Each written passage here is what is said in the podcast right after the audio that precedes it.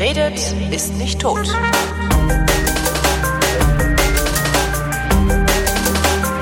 Freitag, der 20. März, Tag der Sonnenfinsternis. Und äh, hier ist Florian Freistetter. Hallo.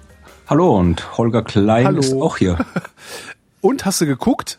Ich habe die Sonnenfinsternis gesehen. Ja, ich war in der Uni Sternwarte in Jena. Da war Riesentrubel und Betrieb. Da waren Unmengen Leute, auch Unmengen Schulkinder, die hier glücklicherweise nicht vor den gefährlichen Strahlen eingesperrt worden sind. Wie anderswo. Alter. Das ist so schrecklich, oder? Ich meine, was sind das für Vollidioten, die heutzutage Kinder erziehen dürfen? Ich, ich bin mir nicht sicher, ob das an den Eltern liegt. Ich denke mal, ich kann mir, ich, wenn ich es jetzt quasi rational äh, erklären müsste, würde ich mir denken, die Lehrer denken sich, äh, wenn die Kinder jetzt am Schulhof rumlaufen, dann können wir die nicht alle beaufsichtigen, dann haben die keine Brille, dann gucken die in die Sonne rein, weil sie was sehen wollen, dann kriegen die Augenschäden, dann werden wir verklagt. Ja. Weil wenn ich hier aufgepasst haben, dann lassen sie lieber in der Klasse und machen die Fenster zu. Wenn vernünftige Lehrer würden sich irgendwie informieren, wie man äh, die, die Finsternis irgendwie so präsentieren kann, dass die Kinder was sehen, da kann man ja irgendwelche Projektoren basteln, das braucht man ein bisschen Pappe und Anleitungen gibt's im Internet. Man kann irgendwie einen Livestream aus Spitzbergen, habe ich heute gesehen, sich das angucken. Also es gibt genug Möglichkeiten, den Kindern das zu zeigen. Ja. Aber das ist halt da. Auf gut Deutsch, die Kinder hätten sogar noch was lernen können. Jetzt haben sie nur gezeigt gekriegt, wie ängstlich man sein muss. Und dass das Weltall gefährlich ist, dass da fiese Strahlung Genau. kommt, die jetzt alle tot macht. Ja, ja. Ja, das gab so ein, ein, eine Schule, äh, da hat tatsächlich in der Elterninformation gestanden, dass die, dass die, die Vorhänge schließen, damit die Kinder diese, diese, die gefährlichen Strahlen nicht mitbekommen. Ne? Ja, ja, das sind ja auch ganz gefährliche Sonnen. so- Sonnenstrahlen sind noch gefährlicher als normale Ja, Sonnenstrahlen. aber das ist doch Wahnsinn. Ich meine, so jemand kann doch nicht ernsthaft auf Kinder losgelassen werden, der so, einen- so einen Schwachsinn glaubt. ja, ja, das ist, ja, du hast recht, aber anscheinend. Na gut, den das Pfarrer so. lassen wir auch auf Kinder los, ne? Ja. ja. Naja, heute ist übrigens ein ganz besonderer Tag, nicht nur Sonnenfinsternis, sondern ja, es ist noch, es ist auch noch äh, Frühlingsanfang. Was? Ich dachte, der wäre am 21. Nein, der Frühlingsanfang ist, das er ist immer an dem Tag, an dem die Sonne, also die, die, die scheinbare, die scheinbare Bewegung der Sonne, äh, an dem die Sonne, die äh, den Himmelsäquator kreuzt. Oder beziehungsweise real die Erde den Himmelsäquator kreuzt. Es bewegt sich ja die Erde, nicht die Sonne. Und das ist normalerweise immer um den 21. rum gewesen. Aber äh, wir haben ja äh, einen Kalender, der sich nicht ganz mit der realen Bewegung der Erde um die Sonne übereinstimmt, weil das halt äh, ne, keine ganze Anzahl an Tagen ist, dass die rumbraucht. Und äh, da gibt's immer Schalttage und so weiter und dann verschiebt sich das. Und wir haben jetzt seit, ich glaube seit 2010 oder 11 oder 9, irgendwann um den Dreh rum, war das letzte Mal der 21. März der Frühlingsanfang. Ja. Und jetzt ist es bis 2030, 40 oder sowas immer am 20. und 2048 sogar am 19. Also das dauert jetzt wieder ein bisschen, bis es am 21. ist. Also heute ist Frühlingsanfang.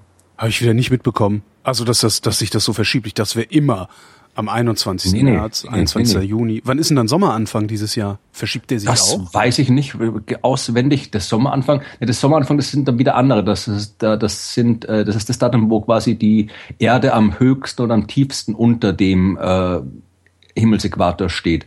Das ist, ich kann mal kurz auf meinen Kalender rüber gucken. Der Sommeranfang ist, ich rede ein bisschen lauter, am 21. Juni. Ah ja, das, das ist dann so, wie ich es gelernt habe. Okay. Also das Und- hängt dann immer davon ab, auch wann, wann Schalttage sind und so weiter, aber das ist es. Ich habe auch, ich habe kurz vor kurzem drüber geblockt, dass halt irgendwie, weil halt ein paar wissen wollten, wie wahrscheinlich das ist oder wie oft das vorkommt, dass eben eine Sonnenfinsternis genau zu Frühlingsanfang ist. Und das kommt bald wieder. Das kommt in 19 Jahren wieder. Und in 19 Jahren danach nochmal wieder. Und 19 Jahre drauf, glaube ich, nochmal wieder. Ach was.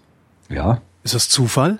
Oder ist das ein, ein, ein äh, geheimes, ein, also liegt, liegt dem ein, was weiß ich, kosmologisches, eine kosmologische Gesetzmäßigkeit äh, zugrunde? Lieber Holger, du weißt doch, es gibt keine Zufälle im Universum. Ja, natürlich nicht. Alles Das ist, klar, das, der Alles Herr hat das gewollt. Genau. Nein, das ist, äh, das ist der sogenannte Meton-Zyklus. Also äh, damit es eine Sonnenfinsternis geben kann, muss Neumond sein, ja. Weil nur dann, wenn Neumond ist, steht der Mond genau zwischen Sonne und Erde. Das ist äh, logisch. Das ist so. Genau. Das ist so, basta. Neumond, Neumond ist jetzt aber alle vier Wochen grob und äh, es gibt nicht alle vier Wochen eine Finsternis. Es liegt daran, dass die Sonne auch noch, äh, der Mond auch noch im sogenannten Knotenpunkt stehen muss. Der Knotenpunkt, das äh, ist, es gibt zwei Knotenpunkte, das sind die Punkte, wo sich Erdbahn und äh, Mondbahn schneiden, weil die Mondbahn ist auch um knapp fünf Grad gegenüber der Erdbahn geneigt.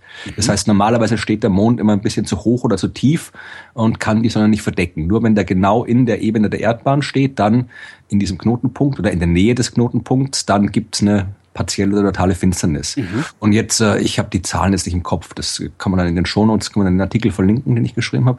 Äh, es Du kannst äh, verschiedene Monate definieren. Also du kannst äh, wissen, wie lang braucht's von einem Neumond bis zum nächsten Neumond. Mhm. Und wie lang braucht der Mond, bis er einmal im Knotenpunkt wieder das nächste Mal im Knotenpunkt ist. Das ist der sogenannte drakonitische Monat.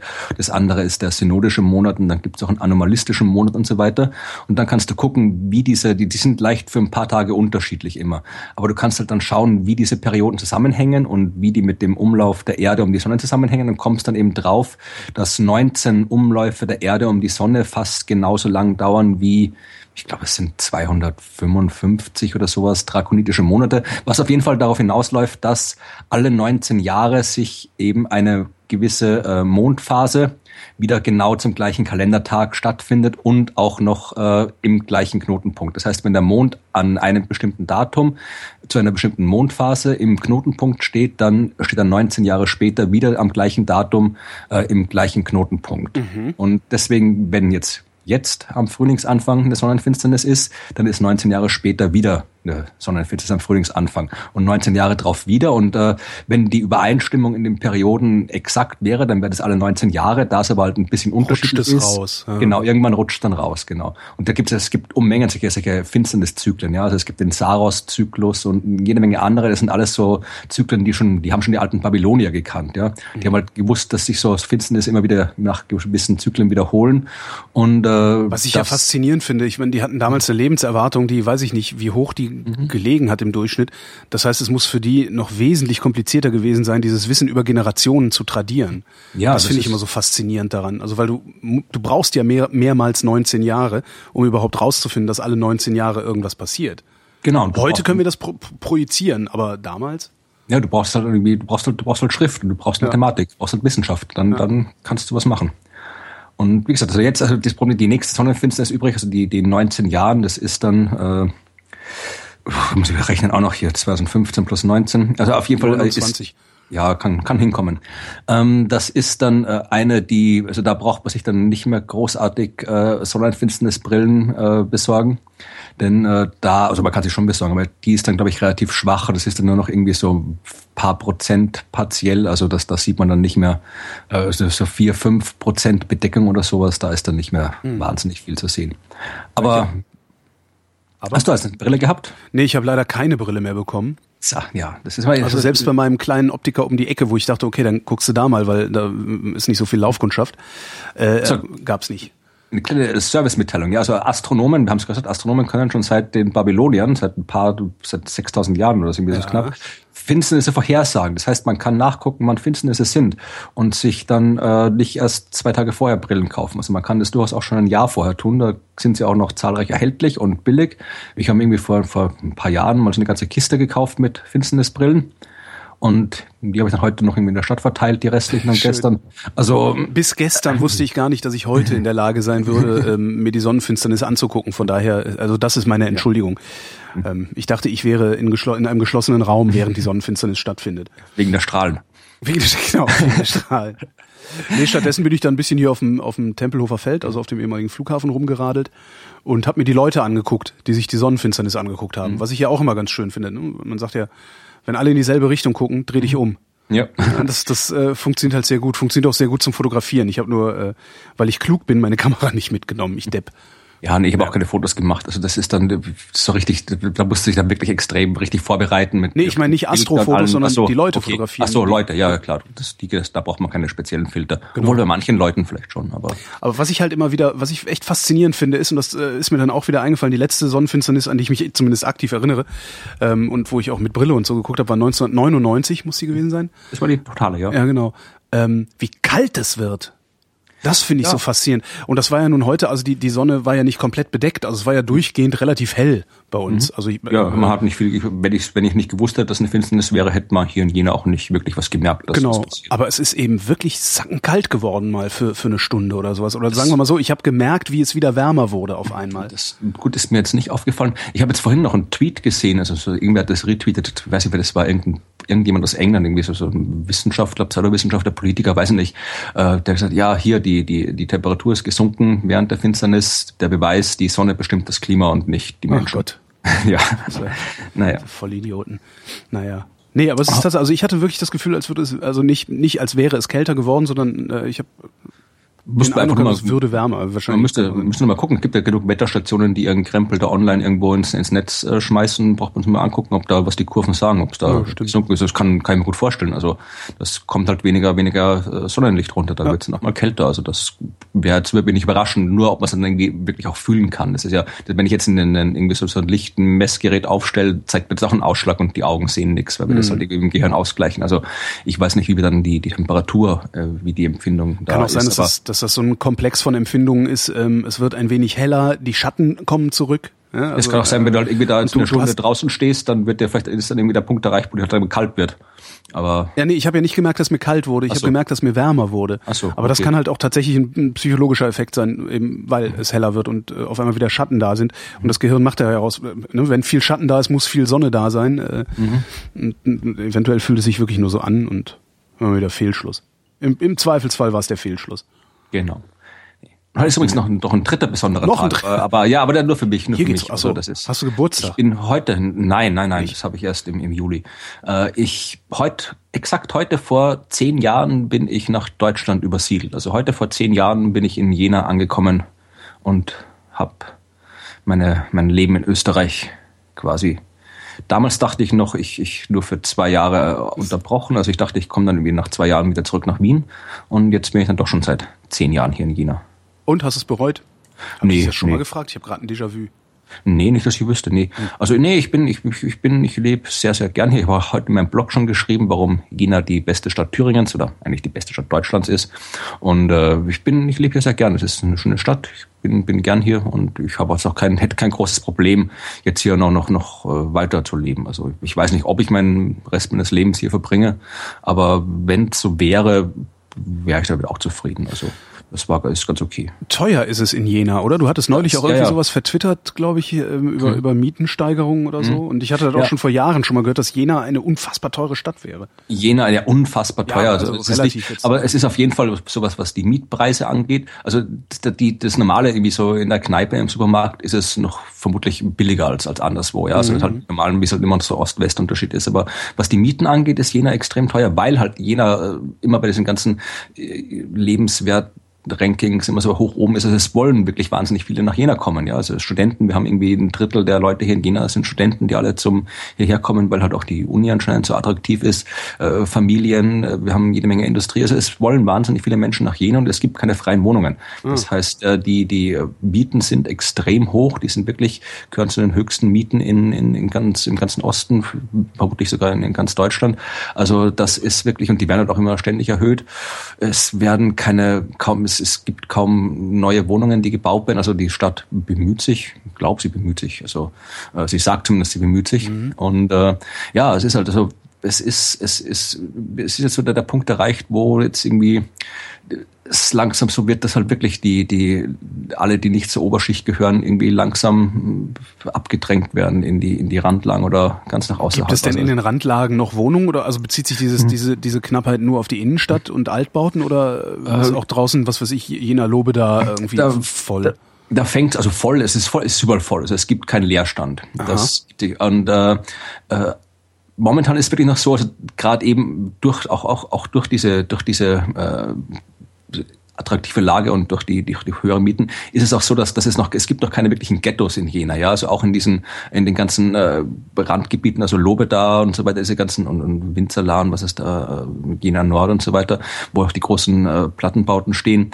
Äh, die Wohnungen da drin, die sind alle gut in Schuss, die sind alle modern und so weiter. Da wohnen auch jetzt nicht nur irgendwie die Unterschicht, da wohnen alle halt, weil halt nicht, weil halt äh, die Mieten äh, im Zentrum doch doch höher sind. Das heißt, also es wohnen dann wirklich auch auch äh, äh da wohnen Studenten, da wohnen ganz normale Leute. Also es ist halt noch wirklich alles vermischt. Du bist doch mit der Straßenbahn von dort draußen wahnsinnig schnell drinnen. Also noch ist es wirklich alles vermischt. Aber wenn es halt dann wirklich jetzt dann dann sich alles so ein bisschen äh, äh, äh aufspaltet und mhm. ein bisschen äh, trennt von wenn die Mieten dann im Zentrum noch teurer werden und dann die Mieten dann in den Plattenbauten dann werden vielleicht noch irgendwelche, irgendwelche schnellen Siedlungen hochgezogen. Also noch noch ist Jena, was die was die Bevölkerungsstruktur angeht, recht gut vermischt. Aber ich, ich mal gucken, wie es wie es weitergeht. Also irgendwas irgendwas muss sich ändern. Wir werden sehen. Also noch noch lebe ich recht gern da. Wenn sich das ändert, ja, mal gucken, es gibt ja noch andere Städte in Deutschland, wo man wohnen kann. Aber es ist für mich also praktisch, weil ich, ich muss ja doch mit der Arbeit ständig irgendwo hinreisen, mhm. ja, also irgendwie Vorträge halten und das in ganz Deutschland und Österreich. Du bist und ziemlich da, in der Mitte, ne? Jena ist da, ist da wirklich wunderbar, dass man wirklich, da komme ich halt irgendwie mehr oder weniger in einem halben, dreiviertel Tag überall hin, mm. in, in, wo ich hin muss. Der Wenn ich jetzt hält, ja. ja, noch, das ist auch so ein Problem, dass das Jena jetzt irgendwie vom Fernverkehr abgekoppelt wird. Was? Ja, na, die Bahn baut jetzt um, das wird jetzt alles auf Erfurt konzentriert. Mhm. Die ICEs fahren jetzt dann alle nur noch über Erfurt. Und äh, die Politiker, die haben sich da anscheinend irgendwie nicht wirklich drum gekümmert. Es gibt so ein Bündnis Fernverkehr, das das so ein bisschen so Lobbyarbeit treibt. Das wird, die Bahn hat jetzt irgendwie gesagt, ja, na, es wird jetzt zumindest irgendwie eine ICE-Strecke eine regelmäßige geben ab 2030. Ja, äh, und äh, ja, also es gibt dann wird jetzt irgendwie so einen schnellen Interregio irgendwas, der da zumindest irgendwie nach Nürnberg noch fährt und nach Leipzig. Aber man ist halt schon irgendwie peinlich, wenn da so eine Großstadt mit über 100.000 Einwohnern, Universitätsstadt mit, mit Konferenzen, allem drum und dran. Und der einzige Weg, die Stadt zu erreichen, ist irgendwie die Regionalbahn. Ich das meine, ist das ist halt hart, irgendwie, ja. Also ich kann das verstehen, wenn, wenn so Städte am Rand liegen, ne? also irgendwo, äh, irgendwo an der Küste oder sowas, dass du sagst, okay, wir schicken da keinen ICE hin, weil nicht genug Durchgangsverkehr ist, aber Jena liegt ja auf dem Weg. Da ja. fahre ich ja vorbei, wenn ich nach München will. Ja, na jetzt, die haben ja ne, das, das, ja, bisse. Demnächst fährst du nicht vorbei, weil die haben jetzt dann eben diese, diese äh, die, die Verbindungen halt, äh, die haben jetzt irgendwie, Bahn hat irgendwie eine neue Strecke ausgebaut und die geht jetzt halt dann über Erfurt und nicht mehr über Jena.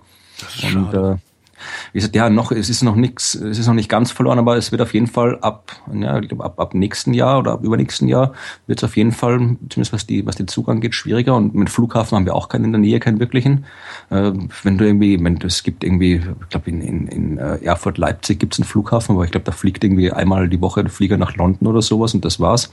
Und irgendwelche Charterflieger nach Mallorca. Und wenn du irgendwo weiter wegfliegen willst, dann musst du halt nach, nach, äh, nach Berlin oder nach München. Und Frankfurt das, geht auch auch, ne?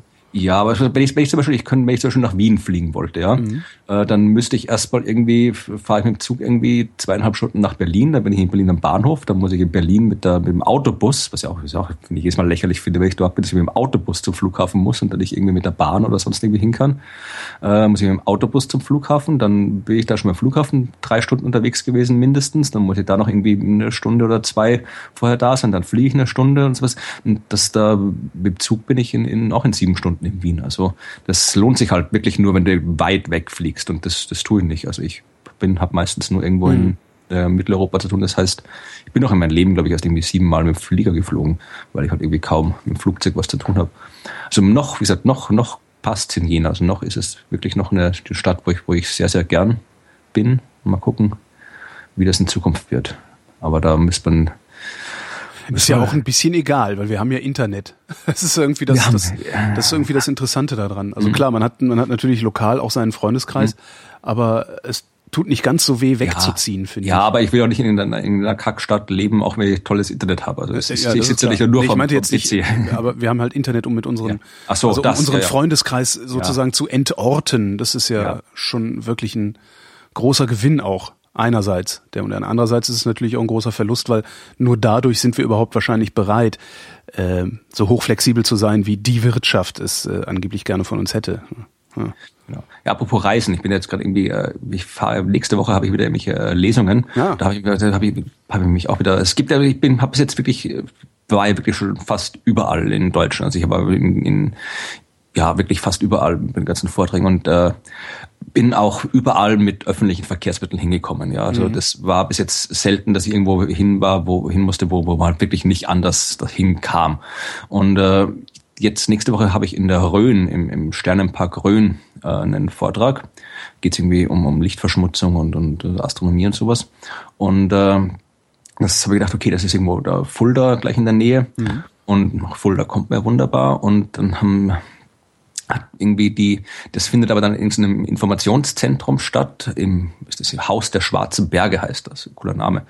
Äh, das ist irgendwo, das ist da noch an, an der Grenze zu, von, von, von Bayern und Hessen, also es ist noch in Bayern, bei Bad Brückenau in der Gegend. Bad Brückenau äh, konnt, könnte man auch noch erreichen, da fährt irgendwie von Fulda ein Autobus hin regelmäßig. Ja. Aber äh, das, äh, die, die, der Vortrag ist dann eben noch ein Dorf weiter in Ober Bach. Und da fährt nichts hin? Da fährt auch irgendwas hin, irgendwie einmal im Schaltjahr oder sowas, irgendwie so ein Anrufsammeltaxi oder so. Nee, es fährt glaube ich auch ein Autobus hin, aber das ist halt, das war halt wieder, wo ich mich dann nicht, nicht geärgert habe, aber so ein bisschen, ja, äh, wo ich, worüber ich ab und zu halt mal resigniere. Es ist dann, wenn, wenn dann eben Veranstalter, die dann eben auch dann ein Hotelzimmer für mich buchen, dann quasi so selbstverständlich davon ausgehen, dass ich eben im Auto komme und dass ja. die halt mir dann irgendwo am Arsch der Welt irgendwie da ein Hotelzimmer buchen und äh, anstatt äh, halt irgendwie was zu suchen, was man halt dann irgendwie nicht irgendwo mitten in der Wildnis liegt, sondern halt äh, in der Gegend, die man halt dann auch mit dem Zug oder mit dem Autobus erreichen kann. Und was habe ich irgendwie das, das die letzten Tage damit verbracht, irgendwie mir rauszusuchen, wie ich dann da irgendwie doch noch hinkomme. Hat es dann eh alles geklappt, aber es hat mir wieder so diese, diese, dass da irgendwie Autofahren ist anscheinend immer noch das, das Default-Einstellung quasi, ja. Ja, ja klar, also, ich das Ganze. Geht, es geht jeder das selbstverständlich aus, wenn ich irgendwo, ja, da kommt ja eben im Auto oder da hat ja auch ein Auto und, und äh, sich Gedanken, dass, dass man sich Gedanken macht, äh, wie käme man jetzt dorthin, wenn man kein Auto hätte, das, das passiert selten, also. Ja. Das ist aber doch völlig normal. Also was heißt völlig normal? Ja, doch ist es. Ähm, ich, ich heiße das nicht gut, aber ähm, es ist halt Deutschland ist halt ein Autoland. Also Menschen waren immer ein bisschen unwichtiger als Automobile hier in diesem Land. Und das siehst du halt an allem, äh, an solchen Einstellungen halt mhm. tatsächlich, dass grundsätzlich davon ausgegangen wird, dass du klar, der ein Auto äh, hat ja jeder. Äh, und natürlich auch in der Art und Weise, wie wir unsere, äh, wie, wie wir unsere Landschaften versiegeln und mhm. ähm, ja, zu wessen Vorteil wir die Landschaften versiegeln. Wir versiegeln die ja nicht zum Vorteil der Menschen, sondern tatsächlich zum Vorteil der Autos. Es ist ja egal, ob da Menschen drin sitzen und wie viele und so. Ne? Also ja. Ja, aber ich bin dafür schon gespannt. Also in der Rhön war ich noch nie und äh, ich auch nicht. bin, ich werde noch ein bisschen wandern gehen und so weiter. Also das, das wird sicher schön. Und wenn ihr ein Auto habt, dann äh, kommt auch hin zur, zum Aber Haus wie, der wie kommst du jetzt hin? nee, also ich, ich habe jetzt, wir haben jetzt, ich habe das jetzt, ich habe jetzt irgendwie ein Hotel in, in Bad Brückenau. Das ist da, wo ich wo man noch hinkommt. Und dann entweder ich mache da irgendwie von, das ist dann irgendwie neun Kilometer in das Dorf nach ihm an. Entweder ich mache da einen Spaziergang hin, wenn das Wetter gut ist, mhm. oder die die Veranstalter holen mich dann halt irgendwie ab und bringen mich zurück. Ja, das ist doch nett. Nachdem. Und dann am, am Tag drauf, also das in der Rhön ist, ich muss ein bisschen Werbung machen, in der Rhön, das ist am 25., also nächste Woche am Mittwoch und am 26. bin ich in Kirchheim unter Tech mhm. bei, bei Stuttgart, da in der, in der Buchhandlung, da halte ich auch einen Vortrag. Da kommt man mit der S-Bahn hin, sodass das, das, das geht. da muss ich nach Stuttgart und dann äh, ist das eigentlich, wenn du, wenn du äh, so an, also passend zu deinem Buch oder andockend an dein Buch so einen Vortrag hältst im Buchladen, ist das nochmal separat honoriert oder ist das praktisch deine Werbekampagne, die du selbst finanzieren musst? Nein, nein, nein, nein. Also wenn ich Vorträge halte, dann schon äh, mit mit Honorar. Also mhm. früher, wie ich noch an der Uni gearbeitet habe, ja, dann habe ich, wenn ich da zu Vorträgen eingeladen worden bin, dann habe ich da irgendwie, wenn dann halt nur die die die Fahrtkosten oder sowas mir ja. statt lassen, weil ich dann ich habe das quasi halt einfach als als Teil meiner normalen wissenschaftlichen Arbeit angesehen und irgendwie auch Öffentlichkeitsarbeit zu machen mhm. und habe von der Uni ein Gehalt bekommen und habe das halt dann quasi ja, das war halt, habe ich halt einfach dazu gezählt. Jetzt, wo ich selbstständig bin, ich, ich kann es mir halt nicht wirklich äh, ja, leisten, jetzt irgendwie auf, auf eigene Kosten durch die Gegend zu fahren und da irgendwelche Vorträge zu halten. Ja schon, schon allein das nicht so, nicht so sehr, weil ich sage, ich meine, das, was ich erzähle, ist so wahnsinnig wertvoll, das muss bezahlt werden, sondern allein deswegen, weil ich, wenn ich, wenn ich jetzt irgendwie da irgendwo unterwegs bin, dann bin ich irgendwie ein, zwei Tage weg. In den Tagen kann ich da schlecht meine normale Arbeit machen. Und äh, als Wissenschaftsautor, das, man wird halt nicht so reich, dass man sich jetzt da irgendwie äh, so viel, so viel Leerlauf leisten kann. Also mhm. man muss eigentlich ständig, ständig irgendwas produzieren, Podcasts, Texte, äh, Zeitungsartikel und so weiter. Und sagen wir mal, das, das Honorar ist dann eher der, der Verdienstausfall, sagen wir mal mal so. Ja. Und äh, ich habe ich hab so ein gewisses äh, Budget an, an Zeit und Geld, was ich mir, was ich so selbst definiert habe, wo ich dann halt probiere, wenn ich irgendwie Anfragen von, von Schulen, von Kindergärten oder sowas kriege, die vielleicht kein Geld haben. Manche Schulen haben wahnsinnig viel Geld über irgendwelche Fördervereine, manche überhaupt keins. Mhm. Und ich habe so, so ein bisschen Budget, wo ich dann irgendwie so zwei, drei Vorträge im Jahr halten kann, wo ich dann halt äh, nichts verlange oder nur halt die Spesen, also die Fahrtkosten oder sowas. Aber normalerweise, wenn ich irgendwo hingehe, äh, dann Vorträge halte, dann auch schon mit Honorar. Das ist, das ist halt meine Arbeit. Also das. Ja.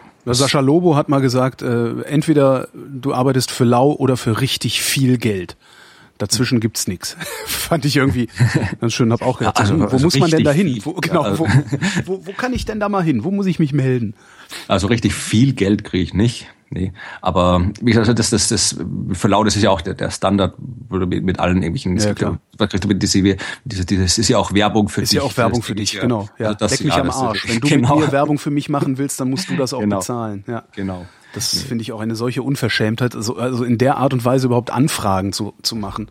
Also ich meine, ich frage ja auch, also heute Abend habe ich zum Beispiel auch eine Buchautorin zu Gast, ähm, die Julia Friedrichs, die wohnt jetzt glücklicherweise in Berlin und ich habe halt gefragt, ob die vorbeikommt, habe gesagt, ich kann nichts zahlen. Mhm. So, fertig. Äh, wenn, wenn dann jemand sagt, nee, dann komme ich nicht, ist es okay. Ja. Aber irgendwie zu sagen, so, ja, komm, komm mal umsonst, das ist auch gut für dich, finde ich eine Unverschämtheit. Ja, also das kommt also, immer drauf an. Das ist, wenn jetzt, zum Beispiel jetzt hier, letztes Jahr hat man hier irgendwie der, der, der, der Hacker-Workshop, äh, wie heißt die, heißen die offiziell? Hack, Hack? Was? diese Hackerläden, wie heißt so, die? Äh, äh, ja, hm, Hackerspace. Hackspace, genau, der, der Jena Hackspace hat mich gefragt, ob ich mal bei denen was erzählen will. Ich meine, ja, das ist halt irgendwie, das ist halt drei Straßen weiter, da bin ich mal kurz hin, hab was erzählt, hab mich, hab mich, irgendwie, hab mich irgendwie auf eine Matte einladen lassen und hab da jetzt auch kein Honorar verlangt. Also das ist jetzt irgendwie, das ist halt so quasi halt das Lokal, aber wenn ich halt wirklich irgendwie jetzt dann, ich bin im, im April irgendwo in einem Planetarium, wo ich was erzähle, die verlangen Eintritt dort für, für das Ding und so weiter.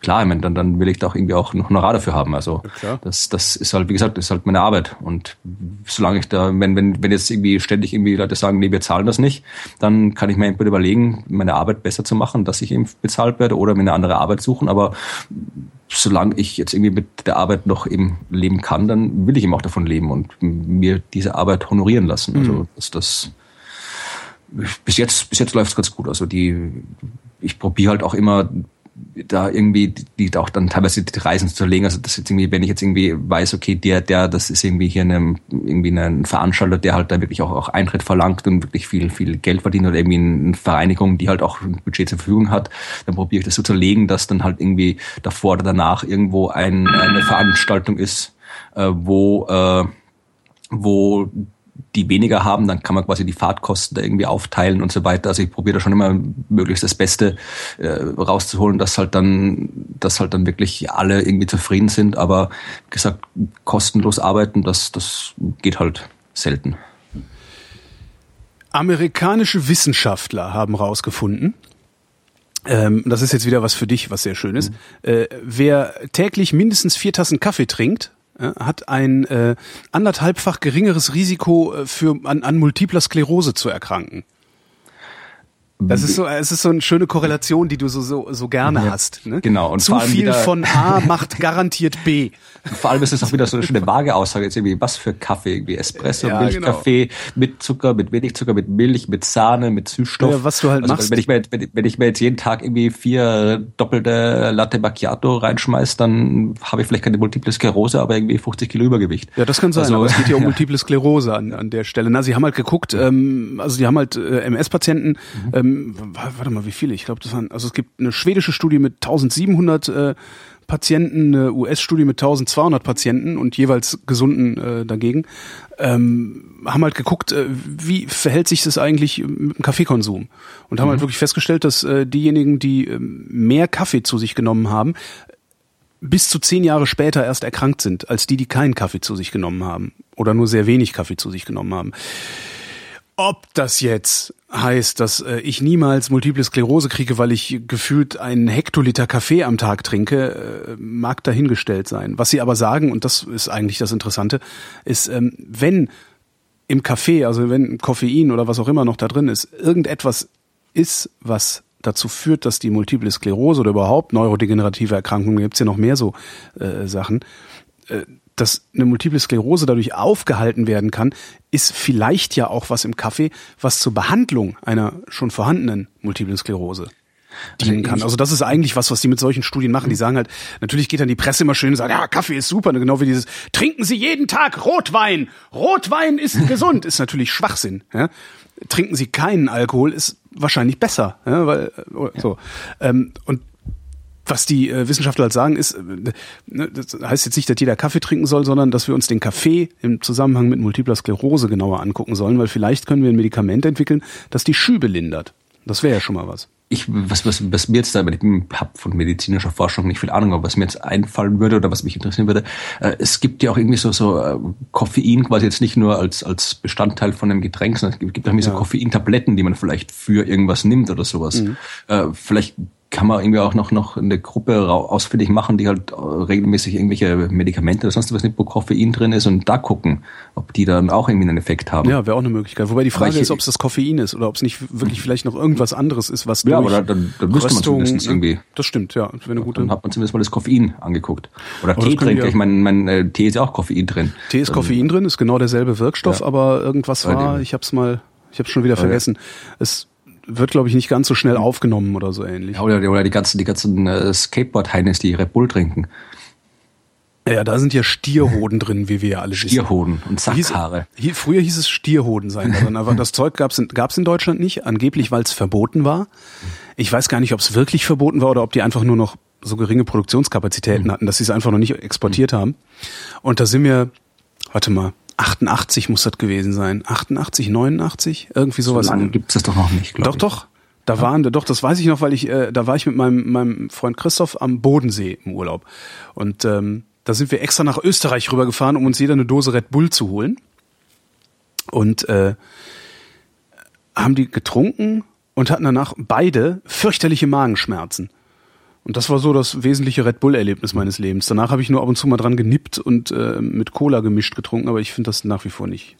Ich finde es ganz okay. Also ich mag das, das normale Red Bull. Äh, das ist, ich mag auch, ich mag generell also auch, auch bei Cola und so weiter. Ich mag lieber die die Light-Getränke, weil mir das andere alles immer zu süß ist. Also das normale Red Bull, auch das normale Cola, äh, Cola Light und Red Bull Light, das finde ich eigentlich ganz okay. Das, das ich trinke es nicht regelmäßig, aber ich trinke schon, ich, ich kann schon trinken. Also ist schon ganz okay. Hm. Nee, ich kann das nicht. Ich mag das nicht.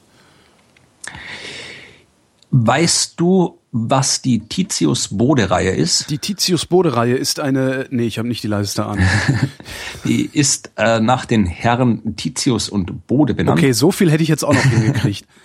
Stammt aus dem äh, 18. Jahrhundert. Äh, da, da hat irgendwie, ja, die genaue Geschichte kriege ich jetzt nicht zusammen, habe ich auch mal drüber geblockt. Äh, da hat äh, ein Titius war, glaube ich, ein Schweizer. Der hat irgendwie ein Buch gelesen äh, über, ging es irgendwie um Naturforschung, ich glaube, er hat es übersetzt und dabei ging es halt ganz normal um irgendwie so, so, so eine Art Überblick über die, die, die, das Universum, die Natur.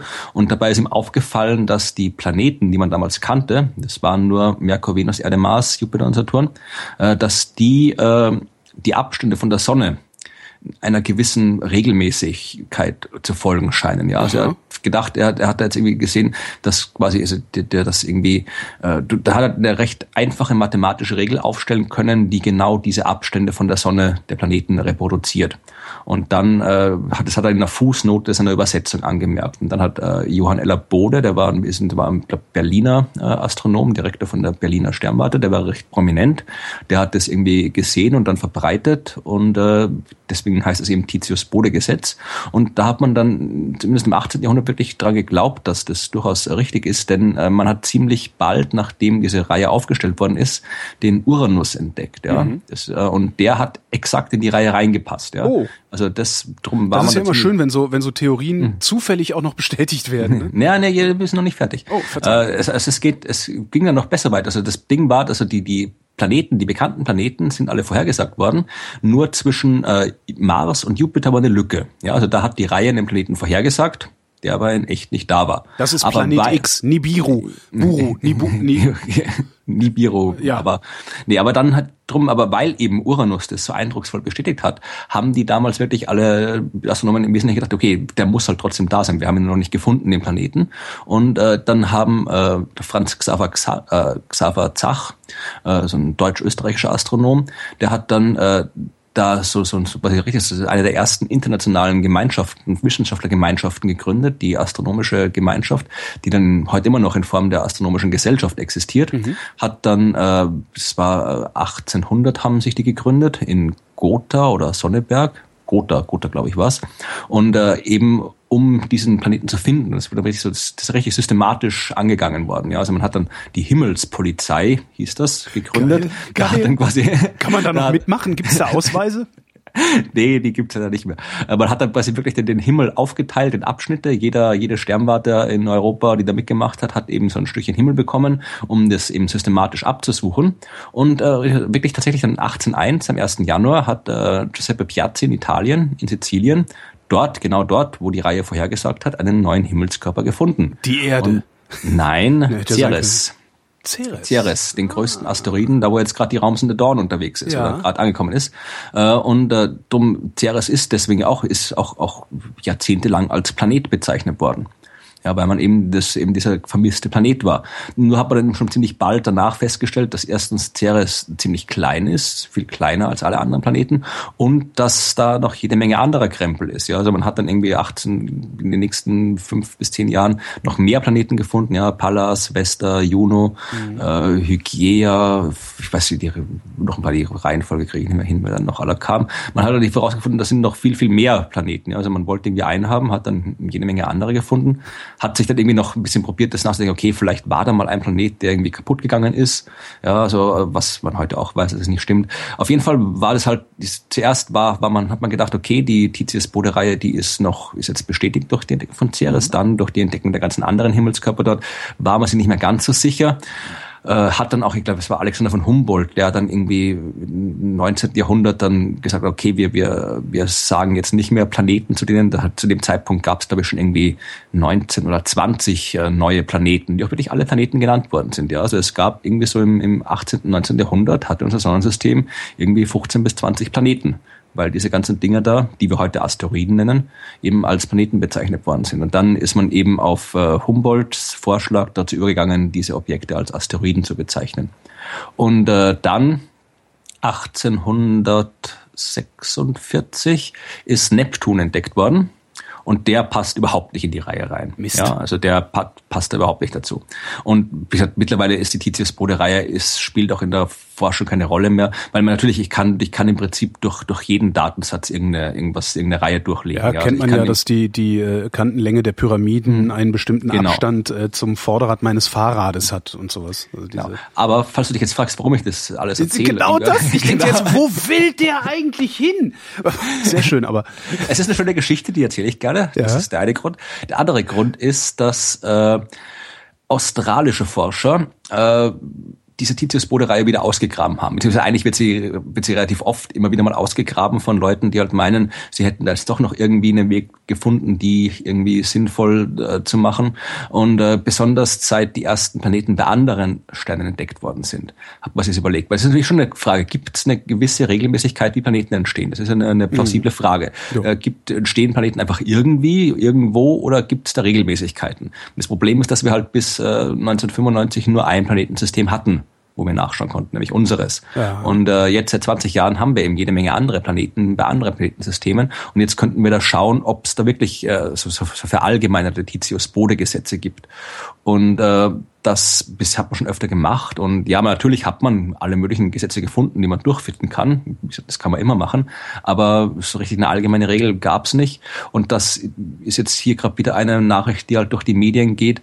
Äh, diese Forscher, die kommen aus, aus äh, Canberra und äh, und Dänemark. Einer ist aus Dänemark, die anderen sind aus Canberra. Äh, die haben halt jetzt die ganzen Kepler-Planeten, also die von, von der Kepler-Raumsonde genommen und haben da jetzt irgendwie so ein allgemeines Titius-Bode-Gesetz durchgelegt und das mit dem probiert, äh, vorherzusagen, wie viele Planeten es da jetzt irgendwie noch geben kann in diesen Systemen und haben dann, das sind halt wieder so, so schöne spektakuläre Aussagen, ja, mhm. dass irgendwie äh, noch, noch äh, bei äh, haben 150 Planetensysteme haben sie, äh, haben sie genommen, wo man schon drei oder mehr Planeten entdeckt hatte und haben da irgendwie was gefunden, was man durchfinden kann, das bei 124 von den Systemen funktioniert und haben dann daraus gezeigt, dass irgendwie äh, in jedem, quasi in jedem dieser Systeme mindestens ein erdähnlicher Exoplanet in der habitablen Zone sich befinden sollte. Ja? Mhm. Also erdähnlich im Sinne von Größe und Masse, mehr kann man ja nicht sagen. Aber das ist ja das Problem. Also äh, ich kann irgendwas, ich kann durch jeden Datensatz irgendwas durchfitten, ja. ja. Und äh, das fittet dann halt nur die Daten, die ich habe.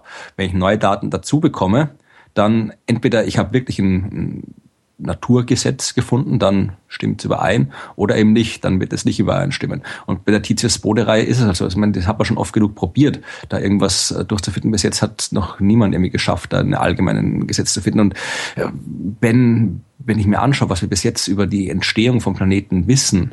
Dann halte ich es für sehr, sehr zweifelhaft, dass man da so ein allgemeines Gesetz findet. Ich meine, du kannst natürlich allgemein Aussagen machen, nahe am Stern müssen, muss es eher irgendwie kleinere äh, Gesteinsplaneten geben, weiter weg muss es größere äh, Gasplaneten geben. Mhm. Das weißt du halt von der, von der, von der, weil die halt sich das Material entsprechend verteilt, weil es weiter weg mehr Material gibt, das, äh, wo auch Eis und Gas dabei ist und so weiter, was näher am Stern nicht existieren kann, weil es da zu heiß ist. Also solche allgemeinen Aussagen kann man machen, aber die ganze Planetenentstehung ist halt ein sehr chaotischer Prozess. Da, da kollidieren Planeten miteinander.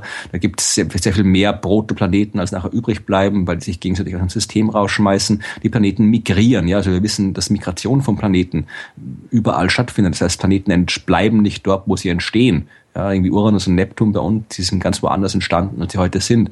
Und all dieses ganze Chaos. Das heißt, die so haben wir uns eingefangen nur? Nein, nein, nicht eingefangen, die sind quasi äh, näher an der Sonne entstanden und dann ah, nach außen, außen gewandert. gewandert. Mhm. Genau. Und äh, das ist halt auch äh, in anderen Systemen auch passiert. Das sind die ganzen heißen Jupiter, diese ganzen riesengroßen Gasplaneten, die ganz nahe am Stern sich befinden, die wir aus vielen äh, anderen Systemen kennen, die können dort nicht entstehen. Ja? Also du, das, du kannst so einen großen Planeten, so einen riesen Gasriesen nicht so nah am Stern entstehen lassen, weil es das Material dafür dort nicht gibt. Das heißt, die sind auch alle weiter weg entstanden und dann näher an den Stern rangewandert.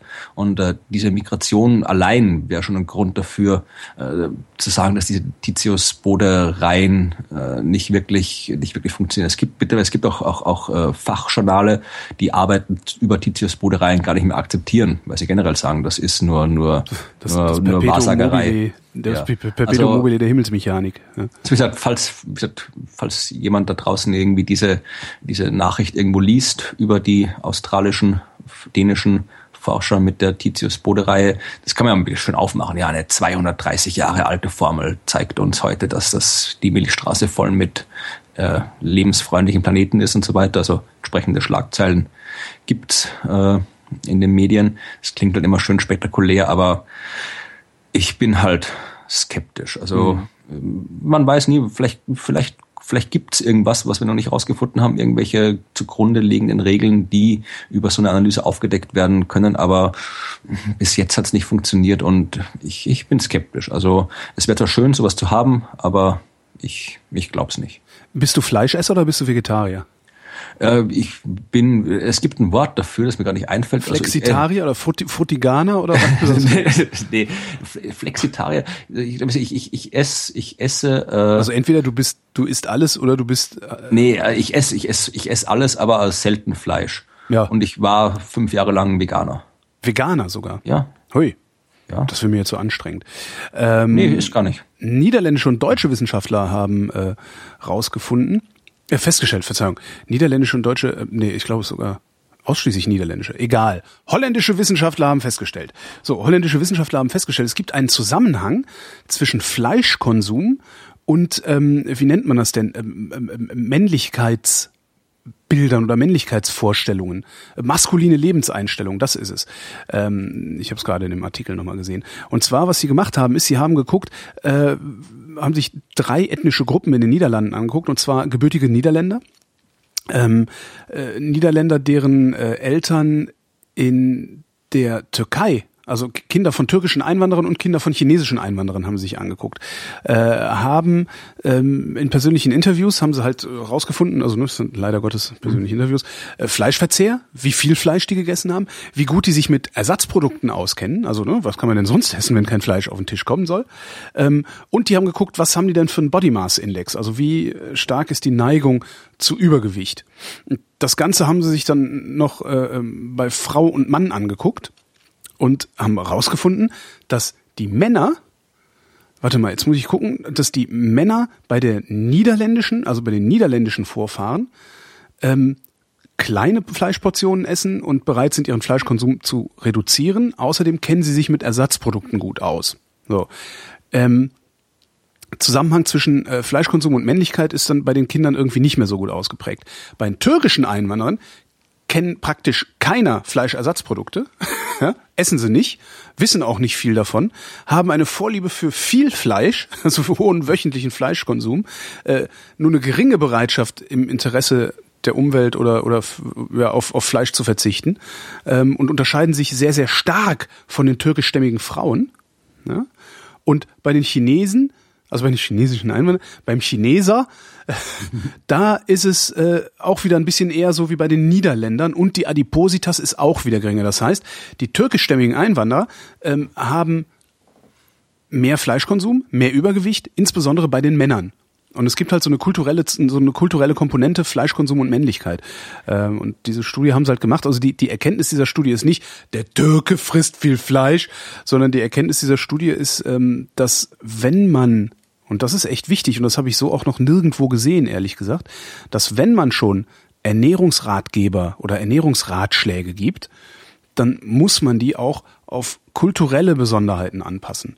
Du mhm. kannst nicht einfach jedem gleichzeitig sagen, so hier, äh, hör mal auf, so viel, so viel äh, Industriefleisch zu essen, das ist nicht gut für die Umwelt, weil vermutlich wirst du bei Türken eher Unverständnis ernten. Ja, und bei Niederländern, die ja doch eher ähnlich äh, der, der Bio-Deutschen sind, wirst du dafür Verständnis ernten. Das heißt, du kriegst die Türken im Zweifelsfall nicht dazu, ähm, Biofleisch zu essen, weil sie überhaupt nicht verstehen, was das ist. Weil das kulturell überhaupt nicht verankert ist bei denen. Ja, das wäre quasi auch der Punkt gewesen, den, den ich da, also ich habe zwei Punkte eigentlich, die, die mir da äh, erwähnenswert sind. Äh, das erste, wie gesagt, das halt, man muss da den, bei dem kulturellen Unterschied, weiß ich nicht, inwieweit das jetzt berücksichtigt ist, man, glaube ich, geht es nicht nur um die Kultur an sich, sondern man muss da irgendwie auch die, die kulinarische Kultur quasi nehmen. Also das, Dinge, ist, ja auch, das ist auch Kultur. Ja, also, aber weil gerade gerade weil gerade auch auch China hier als als Beispiel genommen ist. Ja, so, vermute ich vermute mal, weil die weil die eine große Einwandererbasis aus aus China haben. Wahrscheinlich, aber wenn du die chinesische Küche anschaust, ich meine, erstmal ist die auch auch durchaus äh, stark vegetarisch äh, ja. äh, ausgerichtet und äh, so Sachen wie wie Tofu, was bei uns eben nur als das ist der zweite Punkt, ich kann das Wort Fleischersatz und Ersatzprodukte finde ich absolut grauenhaft, ja. ja. Weil es es nicht ist, weil mein Tofu ist kein Fleischersatz. Tofu ist ein Lebensmittel, das in genau. China seit Jahrtausenden existiert. Äh, und insofern haben die da einen ganz anderen Zugang dazu. Mhm. Und äh, ich, dieses, ich bin halt irgendwie das, das, dieses, dieses Fleischersatz finde ich immer so grauenhaft.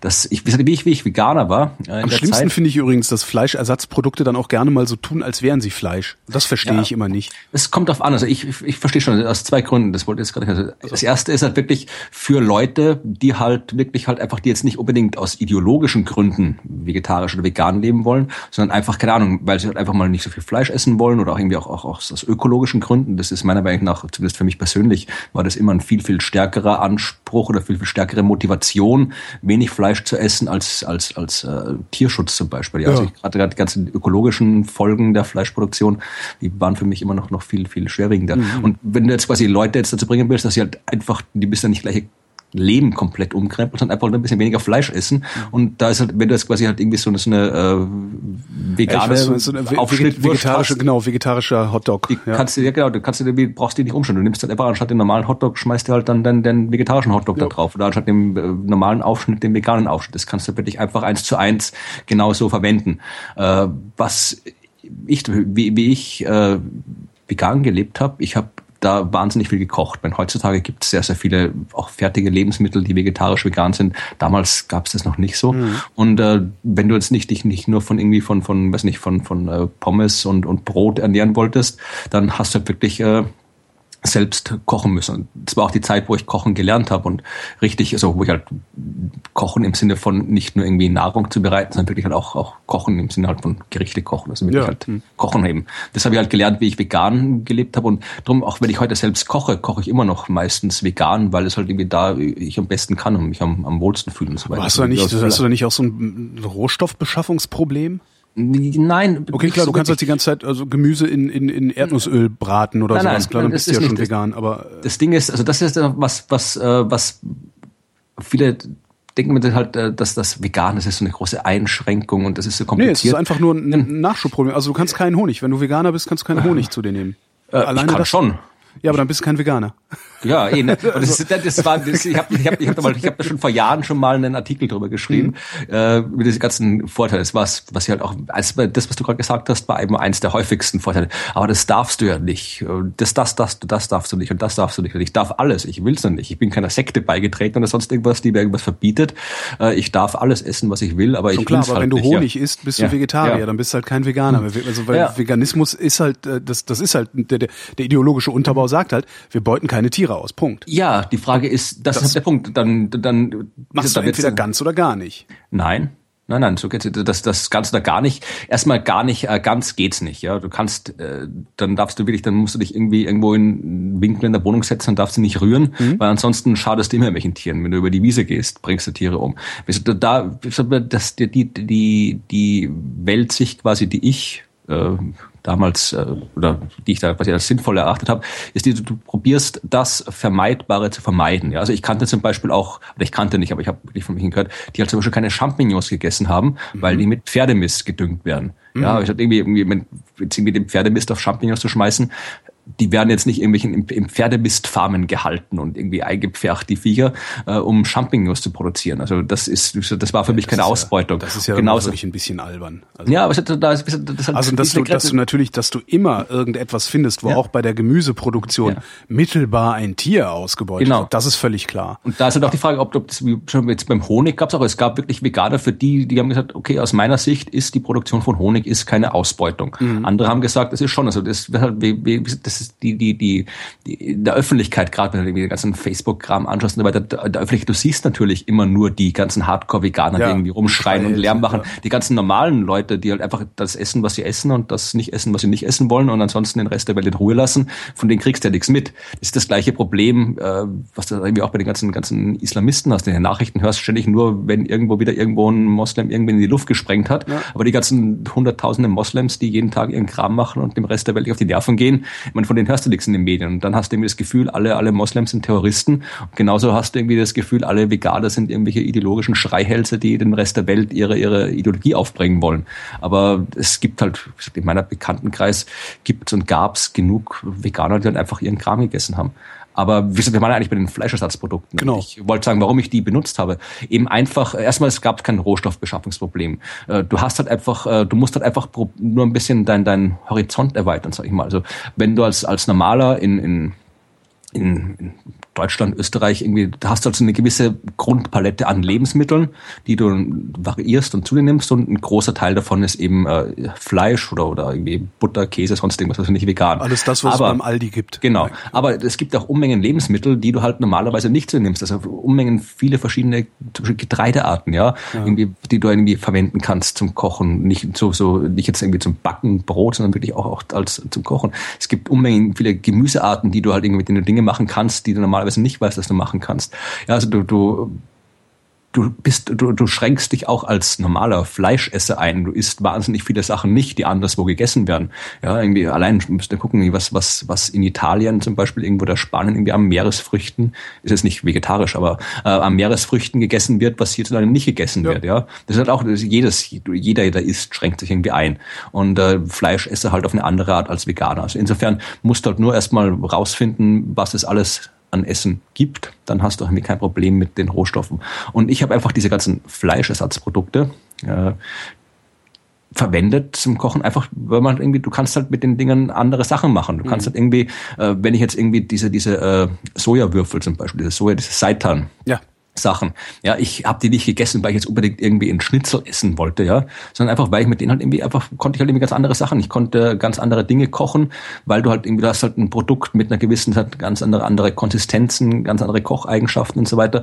Du hast halt äh, dadurch äh, viel, viel mehr Möglichkeiten zu kochen. Und das war der Grund, warum ich die verwendet habe.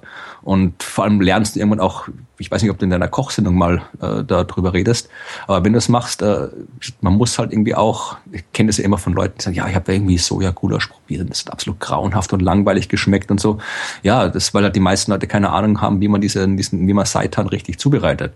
Ja, ich kann auch nicht einfach, wenn ich zum Fleischer gehe und mir irgendwie einen Schnitzel kaufe und reinbeiß, schmeckt es auch nicht optimal. Das muss man auch irgendwie richtig zubereiten, damit es nach was schmeckt. Ja, das bei der der, bei der, die richtige Zubereitung eines Stück Fleisches ist äh, braten und dadurch Röstaromen reinkriegen und dadurch kriegst du dann auch einen Geschmack raus. Das hast du bei Tofu und Seitanprodukten halt nicht. Die musst du würzen, die musst du marinieren mhm. und würzen. Ja, na, du musst dir, na, du musst die richtig zubereiten, ja. Und wie gesagt, marin, marinieren und würzen ist das genauso, du kannst auch ein Fleisch marinieren und würzen, dann Aber du musst es nicht. Also das ist es. Also der, der, der, du kriegst halt, wenn du so einen puren to Tofu nimmst, also wenn ich zum Fleischer gehe und sage, gib mir ein Stück von dem Rind da, dann hat das einen Eigengeschmack. Wenn ich einen puren Tofu nehme, hat das kaum Eigengeschmack.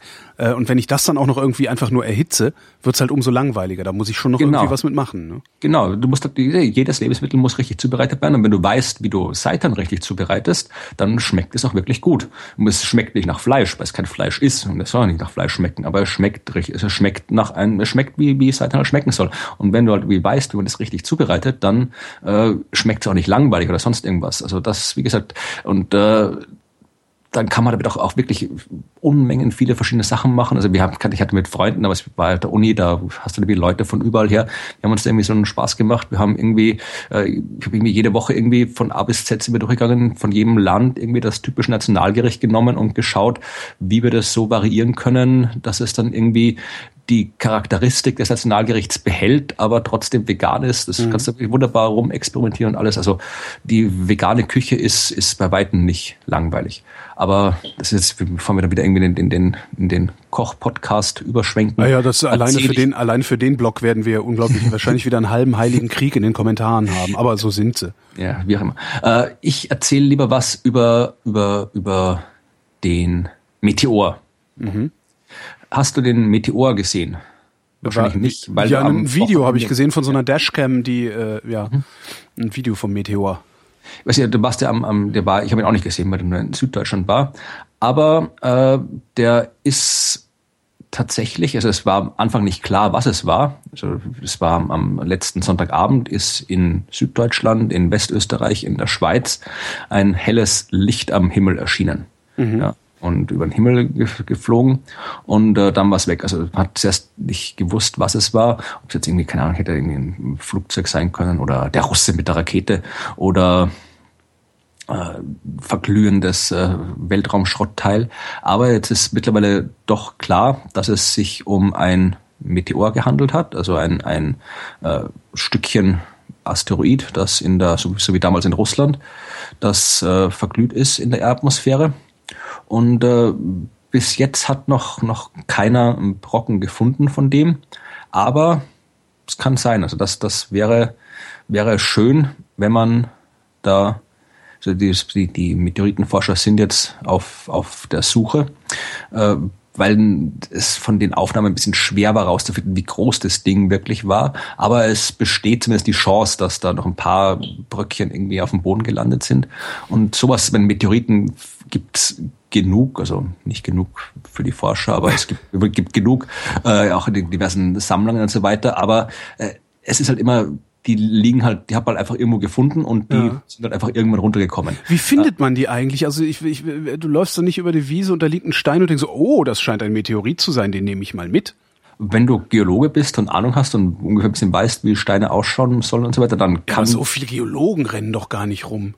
Nein, aber es, es, es gibt auch Meteoritensucher, professionelle, aber äh, man, natürlich ist es, ist, es, ist es eher unwahrscheinlich, dass dir das Ding jetzt irgendwo bei dir zu Hause auf dem Bürgersteig oder am Tempelhofer Feld irgendwie rumliegt, weil da ja, also das, solche mit, die Dinger findest du dann halt eher in irgendwelchen abgelegenen Gebieten. Und dann musst du halt irgendwie, du musst halt immer wissen, nach was du suchst. Ja, also du musst halt schon Ahnung haben, wie die ausschaut. Also das ist halt irgendwie so ein Stein, das halt so, dass der halt irgendwie ein bisschen so eine, so eine, Kruste hat, meistens draußen. Wenn er nicht auseinandergebrochen ist, dann äh, merkst du es nicht. Äh, du hast äh, Du kannst schauen, ob das magnetisch ist oder nicht. Also ein normaler Stein ist nicht magnetisch. Ein Meteorit, der auch ausschaut wie ein Stein, der ist magnetisch, weil der wesentlich mehr Eisen enthält. Gibt es, gibt es äh, ähm, ähm, so Meteoritensucher, Meteoritensammler, die Ja, halt ja. dann auch mit dem äh, äh, Metall, Ja, mit der Metallsonde durch die Gegend rennen? Und so? ja, Ah, ja, okay. ja, jede Menge.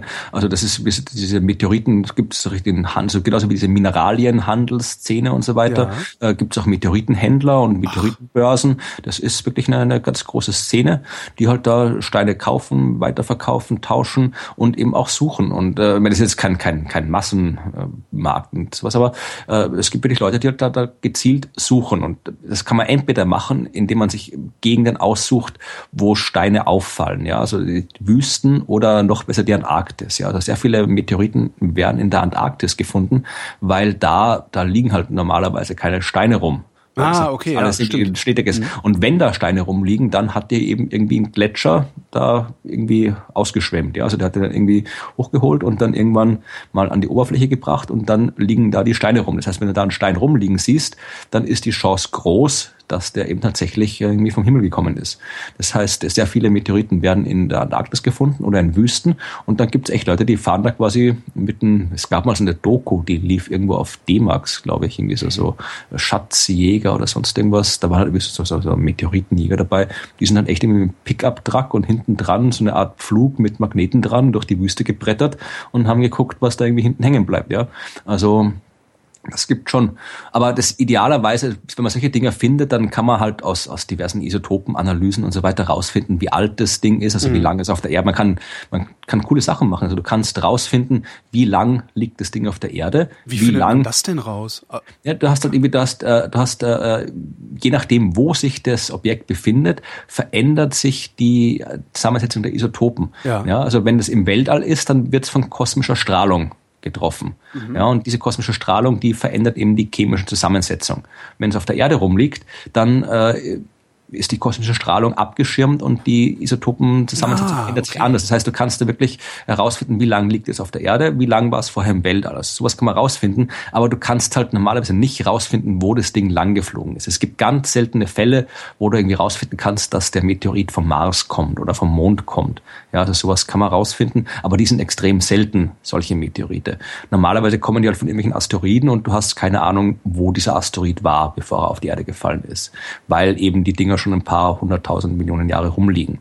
Deswegen ist es äh, so wichtig, dass man äh, Meteoriten findet, die von beobachteten Fällen stammen. Ja, also in dem Fall jetzt letztes, letzten Sonntag, den hat man beobachtet. Da gibt's eben Kameraaufnahmen und so weiter. Die kann man dann auch auswerten und mit einer gewissen Genauigkeit äh, schließen, welche Bahn das Ding hatte, bevor es äh, auf die Erde gefallen ist. Da kann man dann zurückrechnen, wo der hergekommen ist. Und dann hast du quasi so eine lückenlose Kette. Du weißt, okay, dass da zuerst war er da im Weltall, dann ist er da mit der Erde zusammengestoßen, hat auf die Art und Weise am Himmel geleuchtet, sich so und so verhalten bei der Kollision und dann ist am Ende das übrig geblieben, was wir aufgesammelt gesammelt haben. Und da kannst du dann eben wirklich viel draus lernen. Mhm. Und deswegen ist es jetzt, äh, wäre halt schön, wenn man jetzt bei dem Teil was finden würde. Ich bin eher skeptisch, weil es doch eher ein recht kleines Ereignis war. Kann man eigentlich Aber, an der, an der äh, Intensität der Lichterscheinung ablesen, wie groß das Ding gewesen sein muss? Ja, kannst du. Also natürlich, äh, äh, je größer, je, je heller das Ding ist, desto größer, ganz grob. Ja. Äh, du kannst auch aus der Farbe was ablesen. Ja, also die Farbe, es haben, haben mich viele gefragt, warum das Teil grün geleuchtet hat. Das hängt eben auch davon ab, äh, welches, äh, welches Material, welche chemischen Elemente da drin sind.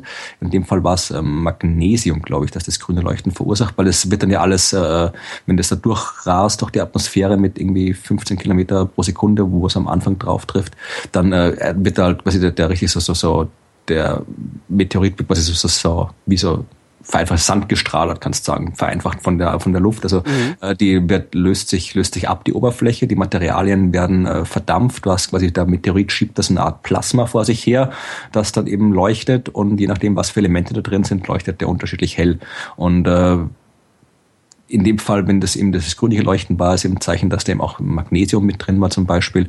Äh, ich glaube, Eisen leuchtet eher gelblich, äh, die Luft davor leuchtet rötlich. Also du kannst dann aus, aus der Farbe auch schon was ablesen und eben auch aus der aus der äh, Helligkeit. Du kannst auch daraus äh, ablesen, wie sich die äh, Helligkeit verändert. Ja, kannst mhm. auch was ablesen, ob das Ding jetzt irgendwie auseinanderbricht, ob es dann irgendwie ein Eisenmeteorit ist, der eben nicht auseinanderbricht und so weiter. Also da kannst du kannst du einiges machen. Also das ist schon, darum sind diese Beobachtungen auch so wichtig. Und ich glaube, der erste, der der erste, der tatsächlich einen Meteorit gefunden hat, anhand, also einen Meteorit gefunden hat, der auch beobachtet worden ist zuvor, das war überraschenderweise, was ich, ich nicht wusste, war Alfred Wegener. Aha. Ja, der hat sich auch mit Meteoriten beschäftigt, äh, war einer der ersten, der tatsächlich äh, neue äh, Meteoritenkrater identifiziert hat. Man hat in einer Zeit gelebt, wo die Menschen noch nicht wirklich dran davon ausgegangen sind, dass äh, Asteroideneinschläge was sind, was immer noch passiert. Also das ja. haben, okay, das war in der Vergangenheit. Was war eigentlich nochmal der Unterschied zwischen Meteoren und Meteoriten? Äh, ein Meteor ist die Leuchterscheinung. Also das, was am Himmel leuchtet, ist ein Meteor. Ah. Das, was du am Boden aufsammeln kannst, ist der Meteorit. Findest, ist der Meteorit. Und dann, äh, um es noch komplizierter zu machen, das, was durchs Weltall fliegt und dann die Leuchterscheinung des Meteors erzeugt, das ist ein Meteoroid. Met mit OID, OID hinten dran. Also nicht Meteorit, sondern Meteoroid. Meteoroid, okay. Genau. So heißen diese kleinen kleinen Steinchen. Also das ist diese Meteoroid ist quasi so eine. Äh, Gibt es keine ja, ja klar, der hat das Potenzial, ein Meteor zu mhm. sein und der Meteorit ist dann der, ja. Ja, ja, ja. Also das ist so die, die Nomenklatur. Super. Und ähm, ja, also der äh, damals hat man eben noch nicht wirklich dran gedacht, dass äh, das war den Leuten halt irgendwie zu religiös, irgendwie so Steine, die vom Himmel fallen und große ja. Katastrophen und so weiter. Da war man froh, dass man gerade den Krempel mit der Bibel hinter sich hatte, mit äh, Darwins Arbeit und von Charles Lyon, der das gleiche, der die Geologie quasi die Moderne begründet hat. Und man wollte nicht gleich wieder zurück zu diesem ganzen Katastrophismus. Und es hat dann wirklich so bis zu den, bis zu den 40er, 50er Jahren, 1940er, 1950er gedauert, bis man dann eben das, das sich durchgesetzt hat, dass sowas passiert. Aber Wegener war eben davor schon einer, der äh, das tatsächlich äh, akzeptiert hatte und hat dann eben auch, ich glaube, in, in, irgendwo im Baltikum hat er ein paar neue Krater identifiziert. Und eben, da gab es einen Fall in Süddeutschland, war das, glaube ich, auch, wo er eben auch wirklich, da ist er irgendwie durch, durch die Dörfer marschiert, hat die Leute befragt und hat dann anhand deren Aussagen berechnet, wo das Ding eben runtergefallen sein müsste. Und dann eben tatsächlich sogar, es war wirklich so eine coole wissenschaftliche Arbeit, die er da gemacht hat, hat wirklich dann aus der Helligkeit und aus der Veränderung der Helligkeit auch äh, geschlossen, wie schwer das Ding sein muss, aus welchem Material das bestehen muss und dann auch gesagt, okay, das muss so und so tief in sich im Boden eingegraben haben und äh, im Wesentlichen hat er das dann wirklich exakt vorhergesagt. Also die haben das Ding ungefähr dort gefunden, wo er gesagt hat, ungefähr so tief im Boden, wie er es vorhergesagt hat. Also das war wirklich cool. Also die, der war der Erste, der wirklich äh, nennen die den den den Fund eines Meteorits vorhergesagt hat. Und vielleicht findet man jetzt auch was. Das wäre cool. Dann hätte man wieder einen weiteren Fall, so wie bei Chelyabinsk, da hat man auch noch Meteorite ja. ausgegraben. Dann hätten wir quasi einen weiteren Fall äh, von Meteorit, der dessen, dessen Fall beobachtet worden ist. Da gibt es einige davon, aber man kann nie genug haben. Amerikanische Wissenschaftler haben festgestellt, und das finde ich wieder, ist wieder ein psychologisches Thema jetzt, ähm, dass wenn du Entscheidungen treffen musst, du das ist jetzt auch wieder, wahrscheinlich ist das so ein bisschen so eine Binsenweisheit wieder, die dann auch wieder meinem Experiment bestätigt wurde. Wenn du Entscheidungen treffen musst, ist es immer besser, ähm, ich sag mal, eine, ein, ein, den, den Blick einer dritten Person, also eines Außenstehenden auf dieses Dilemma, in dem du dich möglicherweise befindest, äh, einzunehmen. Das, das heißt, je größer der Abstand zu dir selbst ist, was eine Entscheidung angeht, desto wahrscheinlicher ist es, dass du eine weise Entscheidung treffen wirst. Das heißt, äh, du gibst einem Freund immer einen weiseren Ratschlag, als du dir selber geben würdest. Das heißt wiederum, wenn du vor einer Entscheidung stehst, ist ein sehr kurzer Monolog, den ich jetzt gerade führe, wenn du vor einer Entscheidung stehst, ist es sinnvoll, dafür zu sorgen, dass du dich in einen Modus bringst, als würdest du einem Freund einen guten Rat geben. Also gar nicht dich fragen, was macht es mit mir, dass ich eine Entscheidung treffe, sondern was würde es mit Holger machen? Ja, welchen Rat würde ich denn eigentlich Holger geben, wenn er in der Situation wäre, in der ich jetzt bin? Das finde ich ganz interessant. Und äh, also, ne, weil es gibt ja so dieses, ah ja, ja, aber immer wenn ich Freunden irgendwie helfen soll oder helfe, dann dann habe ich immer gute Ideen, aber immer wenn es um mich geht, habe ich immer schlechte Ideen. Ja, aber das ist auch irgendwie Der Trick ist, verhalte dich so, mhm. als würdest du einem Freund helfen. Das ist das das das ist jetzt wieder hier nur nur persönliche Wahrnehmung und keine ja. Wissenschaft. Aber ich kenne das auch wirklich von Leuten, halt irgendwie, die, die, äh, die selbst die größten psychischen Probleme haben, sind die, die am meisten Spaß unter Anführungszeichen daran haben, äh, anderen Leuten bei ihren psychischen Problemen zu helfen. Also und, und die halt dann irgendwie irgendwie Sozialarbeiter werden wollen mhm. oder sowas, die halt dann wirklich äh, quasi die Probleme der anderen anscheinend lösen wollen und können, aber ihre eigenen Probleme entweder nicht sehen oder oder nicht nicht äh, nicht nicht lösen wollen oder nicht mhm. lösen können. Also dass halt da anscheinend wirklich diese diese was du angesprochen hattest, diese äh, Unterschied in der Außen- und Eigenwahrnehmung ist. Und wenn genau. das jetzt irgendwie wissenschaftlich, ich weiß nicht, was war die Wissenschaft genau, was die gemacht haben? Die haben um äh, sich, äh, die haben sich ein paar Probanden geholt, ich glaube 100 Stück, haben einem Teil gesagt, also haben ein und dasselbe Problem gestellt, äh, haben einem Teil gesagt, äh, bitte denken Sie über dieses Problem nach, ähm, also äh, put yourself in this situation, also das war die Zitat jetzt, put yourself in this situation, ask yourself, why am I feeling this way? Und Ne? Also warum, warum, wie geht's mir? Was macht es mit mir gerade? Und ähm, den anderen Teil der Probanden haben sie äh, gesagt: Put yourself in this situation. Ask yourself, why is he or she feeling this way?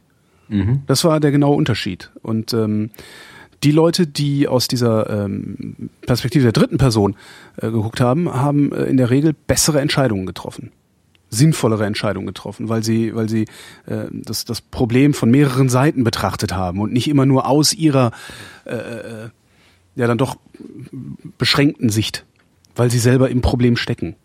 Ja, und vor allem ist es auch, ich glaube, wenn du es, wenn du es wirklich aus der Sicht eines anderen betrachtest oder wenn du, wenn du einem anderen den Rat gibst, dann, ich glaube, äh, weil du eben, ich glaube, es ist, es ist, hat, ich ich würde mich nicht wundern, wenn es quasi was mit Informationsmangel zu tun hat. Ja, also ich, ich weiß ja. über mich, weiß ich alles, was es zu wissen gibt. Ja, also Denkst keiner du, weiß so gut. Das ist ja, das ja, ne, ja, nein, nein, ja. Das, ich meine ja. so. Also mal, ich, ich, es gibt niemand, der die gleiche Detail, detailreiche Innensicht über mich hat wie ich, ja.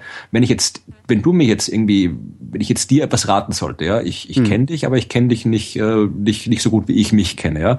Das heißt, wenn ich, wenn ich äh, dir einen Ratschlag geben will, dann muss ich dabei wesentlich mehr Dinge berücksichtigen, durchdenken, weil ich eben nicht so viel Informationen über dich habe. Das heißt, ich muss dann eine wesentlich äh, objektivere Entscheidung treffen, die ich dir dann raten kann, weil ich eben äh, nicht genau weiß, wie reagierst du drauf und so weiter. Wenn ich mir jetzt selbst irgendwie einen Rat geben will und ich mir, ach, ja, nee, das, das, das, das mache ich sowieso nicht, das will ich nicht, das interessiert mich nicht. Aber da ich nicht weiß, was dich jetzt genau interessiert, was du genau willst, kann ich dir halt irgendwie auch einen Rat geben, auf den du vielleicht, den du vielleicht irgendwie selbstbewusst oder unbewusst einfach äh, weggelassen hättest, weil du sowieso schon davon überzeugt bist, dass dir das nichts bringt. Aber weil ich eben nicht weiß, was du für, für äh, für irgendwelche inneren, inneren äh, Beschränkungen, Ängste, was auch immer hast, mhm. kann ich dir den Rat halt geben, weil mir eben diese detaillierte Information über dich fehlt, die du über dich hast. Ja. Ist meine These. Ja, finde ich plausibel. Und das ist jetzt das Problem, ne? Wenn es plausibel ist, ist es meistens falsch. ja, das ist durchaus möglich. Gerade mit der Psychologie. Ja. Lieber Physik, ich habe noch was aus noch noch äh, Neuigkeiten aus der Welt der Physik.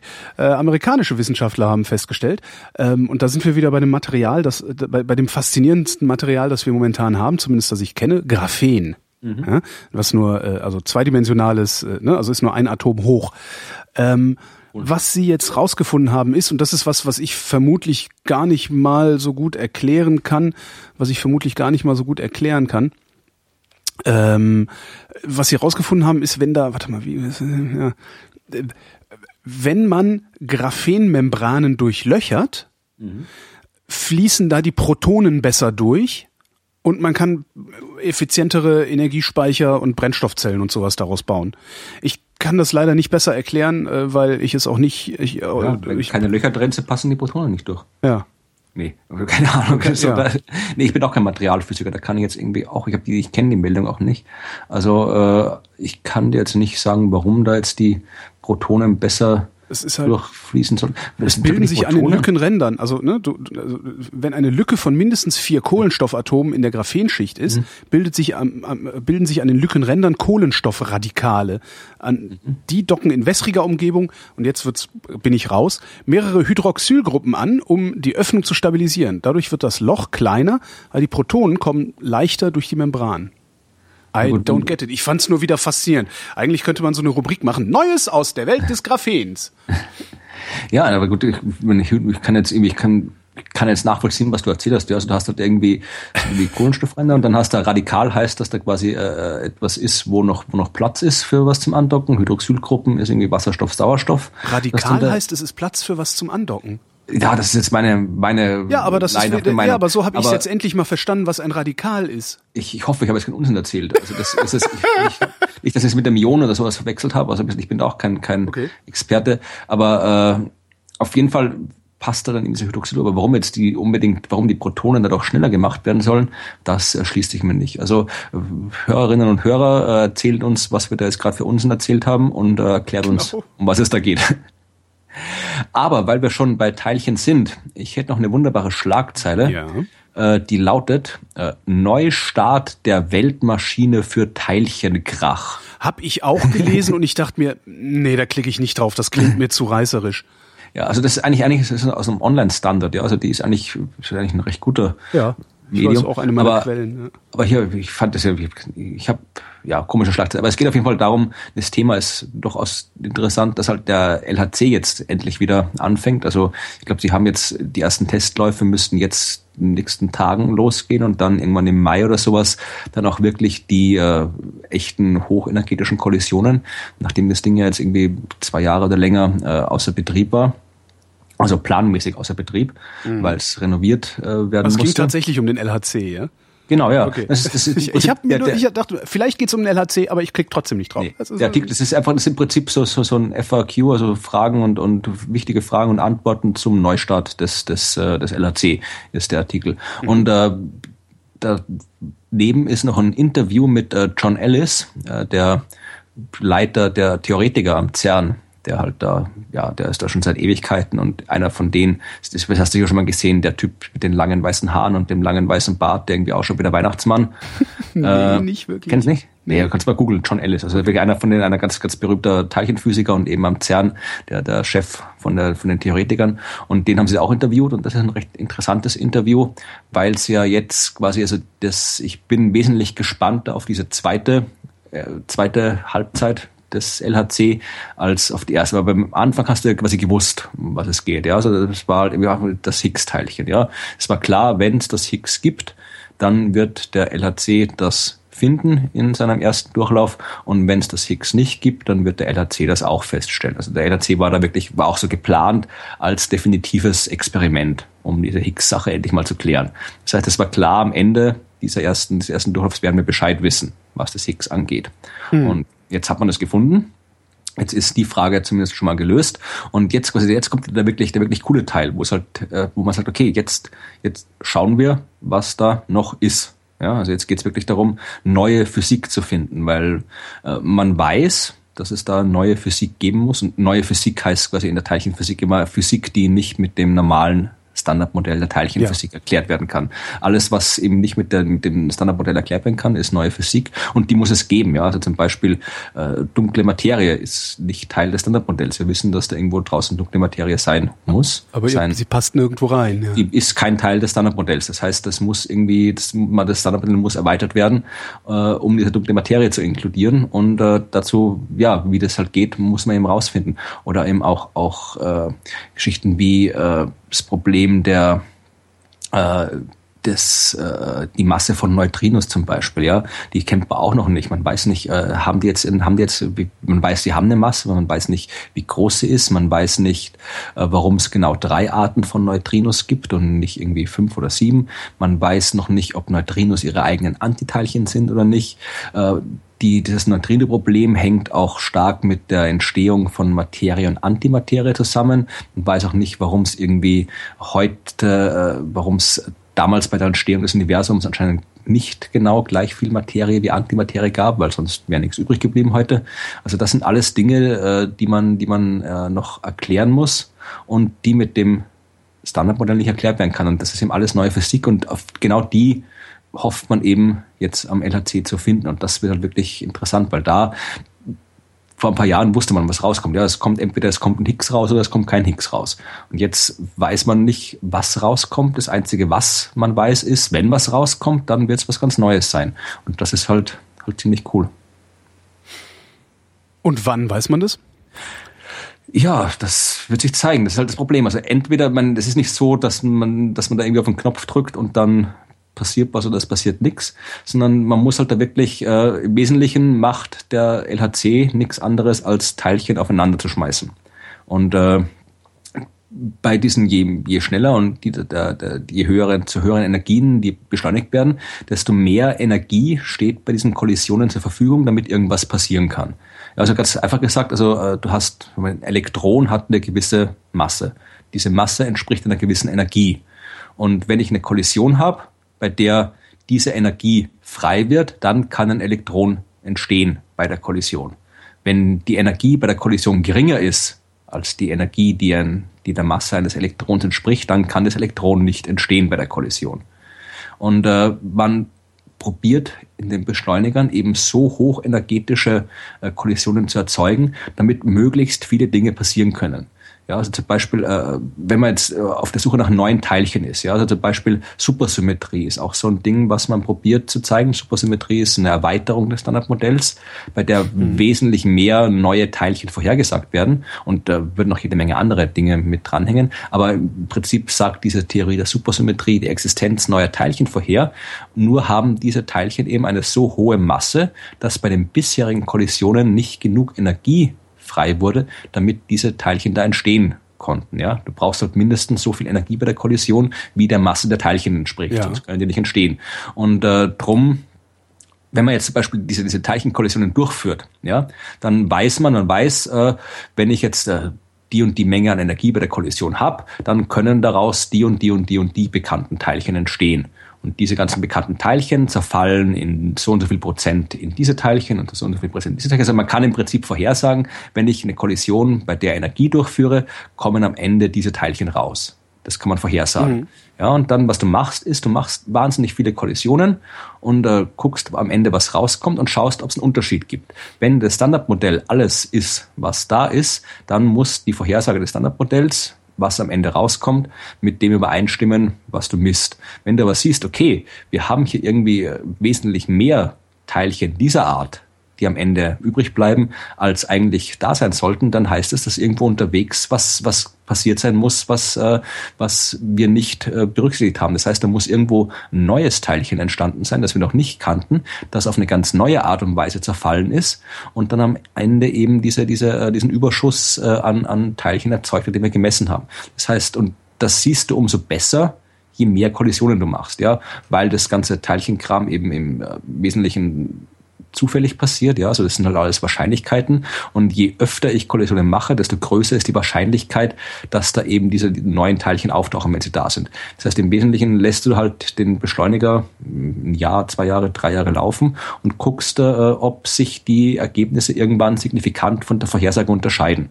Und je länger du das machst, desto signifikanter wird das Ganze natürlich. Oh. Das heißt, äh, du wirst wegen diesem Wahrscheinlichkeitskram eben mindestens mal irgendwie ein paar Monate, Jahre warten müssen, bis du genug Daten hast, um was, was sehen zu können. Und je länger du wartest, desto besser siehst du das Ganze. Mhm. Das heißt, es gibt da keinen konkreten Zeitpunkt, wo du sagen kannst, jetzt wissen wir was oder nicht. Das geht nur, wenn du Vorhersagen mit dem Higgs hast. Ja? Beim Higgs hast du eine Vorhersage mit Eigenschaften vom Teilchen und kannst sagen, wenn das Teilchen diese Eigenschaften hat, dann muss nach so und so viel Kollisionen das und das rauskommen. Ja, aber dabei eben nach was komplett neuen suchen, kann man nicht vorhersagen, wie das aussehen wird. Und darum kann man einfach nur warten und gucken, wann sich irgendwas zeigt, was von dem Bekannten abweicht.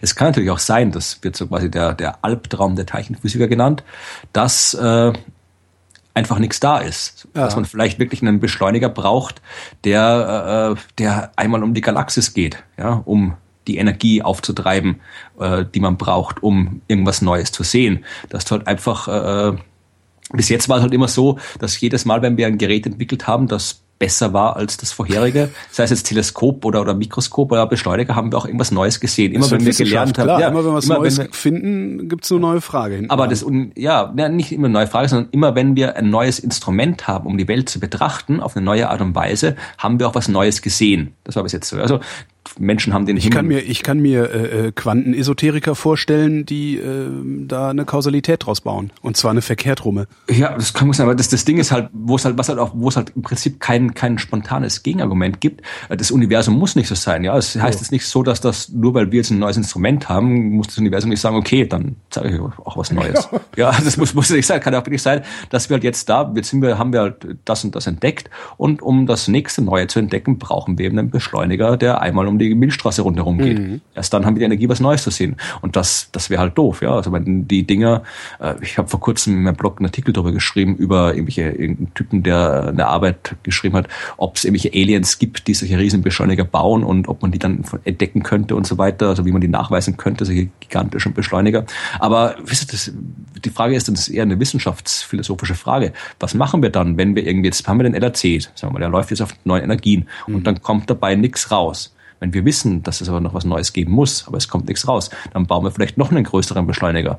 Und da kommt vielleicht auch nichts Neues raus. Wenn, machen wir dann immer weiter oder hören wir irgendwann, irgendwann auf und sagen? Dir, irgendwann wird dir die äh, politische Zustimmung also irgendwann wird, ja. wirst, wirst, du nicht mehr, wirst du das politisch nicht mehr durchkriegen. Ne? Ja, das ist halt die Frage, ob man, wie, ob man, ob man dann wirklich sagen kann, okay, äh, ob wir, wir, ob wir quasi irgendwann als, als Menschheit dann zu dem Schluss kommen, okay, wir wissen jetzt genug, mehr können wir nicht wissen und jetzt lassen wir das. Ja. Oder ob wir sagen, nein, wir machen weiter. Irgendwann, irgendwie, irgendwo müssen wir noch was hinkriegen. Und dann ist halt, ist halt interessant. Also ich bin, ich glaube es eigentlich nicht. Also ich glaube schon, dass der LHC was Neues finden wird. Das Problem Aber ist, das Problem ist halt, äh, was du ansprichst, ja so ein Grund, grundsätzliches Problem der Grundlagenforschung, mhm. dass sie nie spontan äh, ihren Nutzen hinreichend erklären kann. Also so, dass der Stammtisch das auch versteht. Also so, dass mhm. der Steuerzahler, der letztendlich äh, dafür verantwortlich ist, Grundlagenforschung zu finanzieren, dass der auch begreift, warum wir das tun. Ähm, und ich glaube, wenn, wenn du jetzt irgendwie den dritten Beschleuniger baust, der kein Ergebnis, also keine knackige Pressemitteilung auswirft, könnte ich mir wirklich vorstellen, dass der Stammtisch sagt, nee, das bezahlen wir euch nicht mehr. Und ihr könnt mir das hundertmal vorrechnen, dass da noch was sein muss. Äh, es reicht. Kann ich mir sehr gut vorstellen. Grundlagenforschung ja. hat es schwer. Mhm. Wir werden sehen. Also das Ding ist halt, wenn du gewisse Sachen nimmst, wie, wie Stringtheorie und so weiter, ja. wenn du halt wirklich die Strings experimentell nachweisen wollen würdest, also wirklich, dass du wirklich einen String unter Anführungszeichen siehst, genauso wie man jetzt das Higgs gesehen hat, ja, da brauchst du, da brauchst du ein bisschen, das ist auf der Planck-Skala, das ist halt die kleinstmögliche Skala, die, die physikalisch sinnvoll ist. Auf dieser Skala existieren die Strings, weil die eben so, so klein sind. Und um Experimente auf der Planck-Skala durchführen zu können, brauchst du eben tatsächlich so einen Beschleuniger, der je nachdem, wie du fragst, so groß wie ein Sonnensystem oder so groß wie eine Galaxie ist. Und es kann natürlich sein, vielleicht, vielleicht ist wirklich zwischen der Skala, auf der wir jetzt sind, und der Planck-Skala, vielleicht ist da nichts Neues mehr. Vielleicht kommt alles neu wirklich erst auf der Planck-Skala. Dann ist es interessant was wir da noch finden. Also darum hoffen wir mal, dass der LHC uns ein paar neue Hinweise bringt. Gehen wir wieder zurück in die Sozialwissenschaften. Ja. Die Bist brauchen du, Beschleuniger. Äh, die brauchen eine Sozialwissenschaftsbeschleunigung, genau. Ähm, bist du äh, Demokrat? Würdest du dich als Demokrat bezeichnen? Ui, ja, also ja, bevor du jetzt hier, bevor jetzt hier, hier, äh, ich bin quasi. Es ist keine Fangfrage. Keine nein, nein, das ist schon klar. Na, ja, ja, ich bin, ich, ich sag mal, ich bin. Von wem stammt das Zitat? Sicherlich nicht von dem. Demokratie ist die schlechteste aller Staatsformen, aber die einzige, die funktioniert. Churchill oder irgendwie sowas? Ja, Churchill oder Einstein oder Gandhi. Churchill, Einstein oder Aristoteles. Nee, äh, Sokrates. Sokrates hat das gesagt. Man kann, also kann man alles in den Mund legen, hat ja keiner aufgeschrieben. Also ich bin, ich bin, ich bin Demokrat, weil ich eben, weil Demokratie halt wirklich das ist, was, was in der Welt, in der wir leben, funktioniert.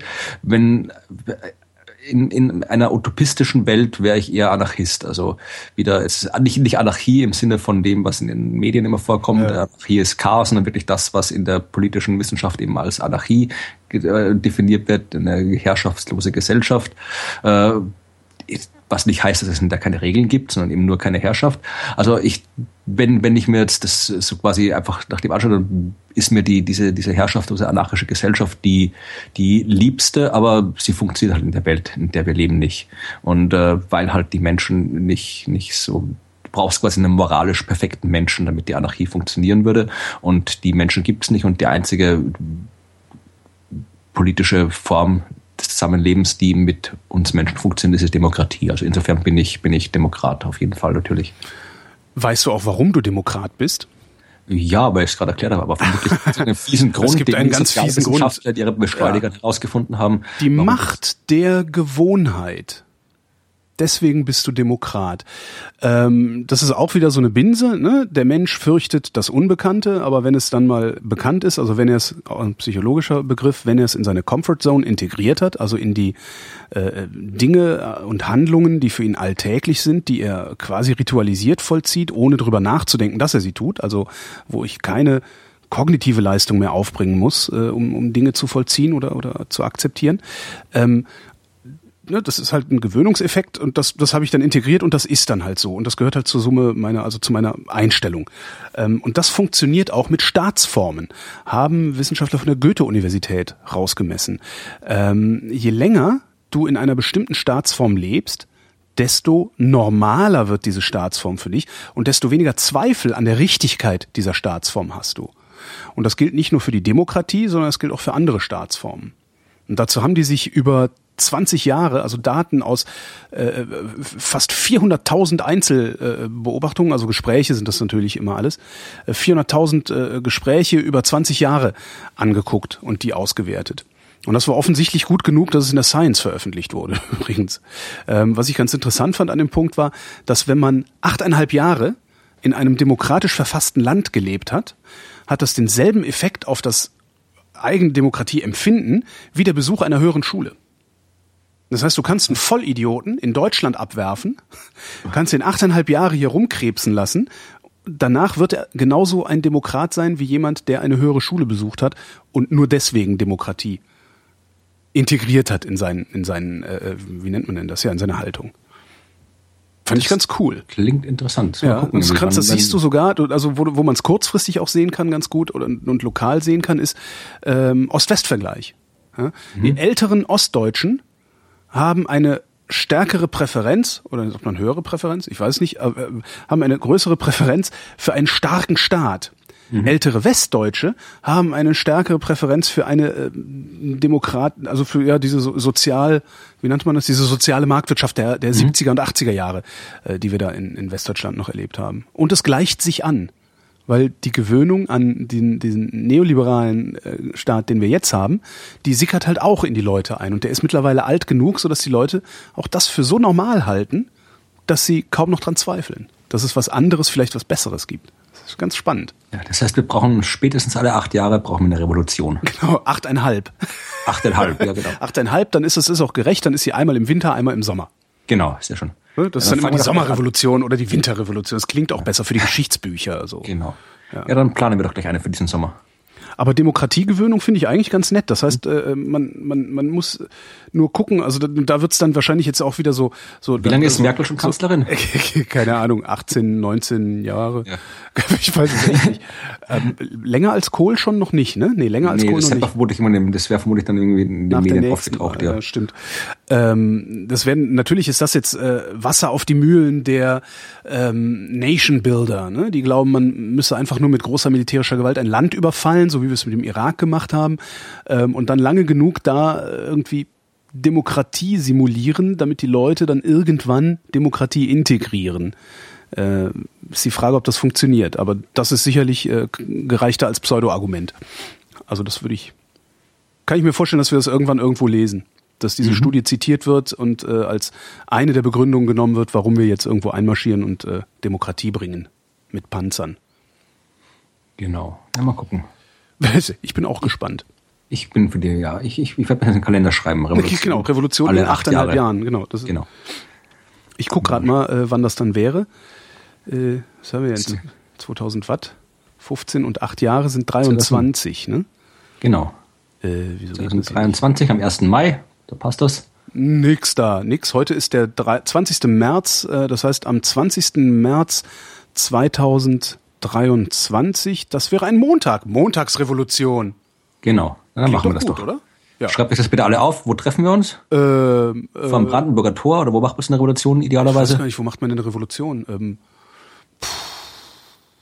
naja, in Deutschland gab es doch nicht wirklich Revolutionen. Genau, das ist das Problem. Darum weiß man nie so genau, welche Bastille man hier stürmen könnte. Ja, dann, dann gehen wir nach Paris. Egal, machen wir von dort aus. Ach Quatsch, komm, Frankfurt. Frankfurt. Die haben doch jetzt da Erfahrung mit. Genau. Also dann treffen wir uns da wir am Montag, Frankfurt vor der EZB. März 2023 vor der EZB und dann machen wir Revolution. Genau, ratzbumm. Ja, alle Hörerinnen und Hörer aufschreiben, gleich einen Kalender einprogrammieren. Genau. Und Hausaufgabe mal, wer kommt. Genau. Genau. Äh, und bringt einen Grill mit, bitte, und ein bisschen genau. Bier, weil sonst wird das langweilig. Genau. Die Antarktis wächst. Wohin? Sie dehnt sich aus, ähm, wo jetzt die ganzen Klimawandelleugner natürlich wieder ein feuchtes Höschen bekommen und sagen, seht ihr, es wird nämlich gar nicht wärmer, es wird nämlich kälter, Doch, sonst wäre nämlich alles, nicht so viel was, Eis. Was wärmer wird, dehnt sich aus. Zack. Und ja. genau, darum sind nämlich auch im Sommer die Tage länger als im Winter. Genau, ne? natürlich. Ja, das ist ganz genau. nee, die Antarktis wächst. Ähm, tatsächlich, die Eismasse nimmt zu in der Antarktis. Äh, was jetzt, wenn man sehr kurz springt, was Klimawandelleugner ja gerne tun, wenn man sehr kurz springt, äh, kann man natürlich sagen, ja, dann stimmt das ja alles nicht mit dem Wärmerwerden. Ich sagen, es gibt mehr Niederschlag, oder? Es gibt mehr Niederschlag, denn wärmere Luft hat mehr Feuchtigkeit und die muss irgendwo hin. Und unter anderem landet die in der Antarktis und bleibt da, weil es da halt kalt ist und das Zeug mhm. gefriert und darum wächst der Eisschild. Genau. Ja, auch so eine kleine Meldung vom Rande. So. Mhm. Das ist gleich auch mit dem, mit den, äh, ist ja im Norden auch so, wo das irgendwie über die, über die äh, die feuchte Luft, glaube ich, äh, die wärmere Luft, wo dann sich die, die äh, Winde ändern mhm. Im Wasser und wo dann deswegen das äh, Wetter irgendwie immer im Sommer schlechter wird oder sowas. Weißt du, da gab es irgendwie, gab letzte bei der Sommer in letzter Zeit öfter mal so verregnet war, wo dann auch gesagt haben, ja, wenn es im Sommer jetzt dann dauernd regnet, kann ja auch nichts sein mit, mit Klimawandel. Mhm. Aber das liegt eben auch daran, dass eben dann die wärmere Luft mehr Feuchtigkeit hat. Ja, mehr Energie. Und deswegen, und deswegen dann eben mehr vom, vom, von, von Norden irgendwie mehr, mehr Schlechtwetter ver, ja, und vor allem auch mehr kommt. Gewitter. Also es ist mehr Energie in der, in der Atmosphäre und das macht mehr Gewitter. Das hatte ich auch eine sehr schöne, interessante Resonator-Folge äh, zum Thema Hagel, mhm. was ja auch so ein gehört, Phänomen ja. ist. Also das fand ich auch sehr, sehr spannend. Kann man ja nochmal verlinken, verlinke ich mal. Überhaupt Werbung für den Resonator machen ist gut, weil äh, der Vertrag dieses Jahr ausläuft und man will ja, dass es weitergeht. Also ich. Genau, ja, ich, ich, ich habe ihn, hab ihn auch schon in meiner, meiner Liste mit zu empfehlenden Podcasts, habe ich den Resonator auch empfohlen, ja weil das höre ich, ich höre nicht alles, weil ja, die, die, medizinischen Themen sind nicht so meins, aber den Rest, den Rest höre ich eigentlich immer. Schiss, ne? Nee, nicht das, aber es ist, das habe ich, glaube ich, das war unser Thema in der allerersten äh, hier Wissenschaftsfolge, ja. wo ich erzählt habe, dass mich irgendwie Wissenschaft generell interessiert, nur irgendwie mit Medizin bin ich irgendwie nie warm geworden. Also das mhm. hat mich irgendwie nie so richtig vom Hocker gerissen. Also das ist mir dann meistens immer zu, zu, zu viel. Aber den Rest höre ich mir eigentlich, höre ich eigentlich jede Folge, ja. Ich habe noch was, äh, wo, wo wir beim Resonator sind. Ich war doch kürzlich in München äh, am äh, Helmholtz-Zentrum, also am HGMU, äh, die Diabetes- und Adipositas-Forschung machen. Mhm. Die habe ich aber durchgehört, wenn es die schon draußen ist. Die ist schon draußen, ja, ja. Das war die, ja, die, die, die gehört, fand ja. ich sehr, sehr spannend, wo äh, dann auch der, ähm, der, wie hieß er denn, Chip hieß er, äh, mit dem ich gesprochen habe, sagte, naja, äh, es, äh, sie haben Hinweise darauf, dass die Epigenetik äh, quasi vererbbar ist. Also dass der Umstand, dass meine Mutter Hunger leiden musste, dazu führt, dass mein Genom anders abgelesen wird als bei jemandem, dessen Mutter keinen Hunger leiden musste. Also dass Ernährung äh, eine vererbbare äh, Geschichte ist. Also total spannend. Die jedenfalls haben auch nur am Rande, die haben jetzt was veröffentlicht. Und zwar ähm, ein Paper darüber, wie Gewichtsveränderungen, das hatten wir in der Folge auch kurz besprochen, wie Gewichtsveränderungen den Stoffwechsel beeinflussen können. Mhm. Er hat kurz gesagt, ähm, oder was heißt kurz gesagt, er hat halt äh, gesagt, dass bei äh, stark adipösen Patienten, wo ein Magenband eingesetzt wird, also wo der Magen verkleinert wird, ähm, die, die haben alle auch Diabetes. Wer, wer übergewichtig ist, ist äh, ne, also es korreliert halt. Je fetter du bist, desto wahrscheinlicher ist, dass du Diabetes hast. Ähm, der sagte halt, sie haben einen Magenband eingesetzt und der Typ hat nach einer Woche seine, seine Insulinspritze wegschmeißen können, weil der Diabetes weg war. Das ist interessant. Faszinierend. War das ne? zu erwarten oder das war, war das, das war nicht zu erwarten, aber daraus haben sie abgeleitet, dass irgendetwas im Verdauungssystem im Gehirn einen Schalter umlegt, also irgendein, mhm. irgendein Hormon, was da langläuft. Und sie haben, ich glaube, vier Hormone identifizieren können, die äh, sie versuchen zu isolieren beziehungsweise äh, in ein Präparat zu bauen, das du adipösen Menschen geben kannst. Äh, wovon im Gehirn dann der Schalter umgelegt wird und das Gehirn denkt, also der, der Organismus bildet sich ein, der Magen wäre verkleinert. Und darum wird dann äh, der ganze Regelmechanismus dahinter umgebaut. Also weniger Hunger, weniger Insulin, nee, nee, nee, nee, nee, nee, nee. Also die arbeiten da an, an echt spektakulärem Zeug. Und cool, ja. der, der klang sehr optimistisch. Ich habe dann auch gesagt, na ja gut, das ist jetzt Grundlagenforschung, was wir machen. Das, wie lange wird das denn dauern? Und er sagte, da keine zwei Jahrzehnte mehr, dann sind wir soweit. Das viel größere Problem mhm. ist, dass ähm, Adipositas und äh, Diabetes sich epidemieartig ausbreiten. Also die Wissenschaftler sprechen tatsächlich von einer Epidemie, wenn es um Diabetes geht. Das ist schon echt krass. Also das, äh, mhm. ja, das, das rast um die Welt sozusagen. Und er sagt, was sein kann, ist, dass sie dann das Medikament entwickelt haben und es zu spät ist, um es noch sinnvoll anzuwenden. Weil schon zu viele äh, äh zu fett geworden sind. Auch interessant, noch eine Meldung, die ich auch gesehen hatte, äh, Fettverteilung am Körper. Ne? Mhm. Gibt ja immer dieses, ja, abnehmen am Bauch. Ne? Also ich wollte mal ein Buch schreiben, abnehmen am Bauch. Und da steht nur drin, ist nicht gezielt möglich. So, weil geht halt nicht. Ne? Du kannst halt nicht gezielt irgendwo hintrainieren oder wegtrainieren. Funktioniert nicht. Auch wenn sie das in der Muckibude immer wieder ja. gerne erzählen. Ähm, Jetzt hat äh, die Wissenschaft, internationale, die Wissenschaft hat festgestellt, dass die Fettverteilung vom Stoffwechsel geregelt wird und wie viel Fett du überhaupt am Körper hast, regelt das Gehirn. Finde ich auch interessant. Also es gibt zwei Orte, an denen das gesteuert das wird. Hätte ich auch nicht gedacht. Gut, also das ist quasi wirklich, also da geht es quasi. Es geht um die absolute also, Fettmasse. Ne, also die absolute Fett, Fettmasse. Wenn es um Gewicht geht, da spielt der Muskel auch noch eine Rolle, wo du jetzt irgendwie Muskeln kannst du dann gezielt irgendwo Ja, aber das ist ja, das ist ja nachrangig. Das, ja, dass, dass, dass Muskeln, ne, dass der BMI nicht funktioniert, weil Muskulatur ja mitgezählt wird, sagen ja nur die Fetten. also halt irgendwie. Fand ich einfach interessant. Also ja, guckst, kannst halt gucken, äh, ähm, also im Gehirn, das Gehirn steuert, wie viel Fett du überhaupt anreicherst und der Stoffwechsel sorgt dafür, wo es hinverteilt wird. Auch das könnte dann natürlich wieder mal für irgendwie ähm, Medikamente interessant sein in der Zukunft, dass man sagt, okay, wir greifen mal lieber in den Stoffwechsel ein, als dass wir in irgendwas anderes eingreifen. Naja, gut. Hast du nicht noch irgendwas aus der Welt des, der Physik? Ich hab, hätte noch etwas über, über, über äh, Asteroiden. Hatten wir doch gerade. Ja, nee, das war was. Nee, es ging ja. Was war ja, das, Meteoriten, das, Asteroiden? Ja, ist das gleiche. Moment, also Astero lass mich kurz. Äh, äh, gehe ich recht in der Annahme, dass Asteroiden Meteoroide sind?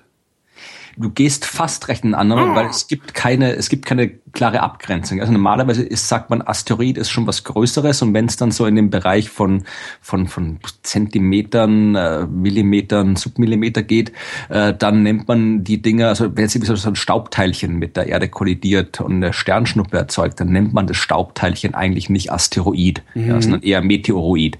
Das heißt, der, der, der Übergang zwischen Asteroid und Meteoroid ist eher fließend, wo halt die größeren Objekte Asteroid genannt werden, die kleineren Meteoroid und dann noch kleiner, dann sind wir irgendwann bei den Atomen. Ja, also Meteoroid liegt so auf der Größenskala zwischen Atom und äh, Asteroid.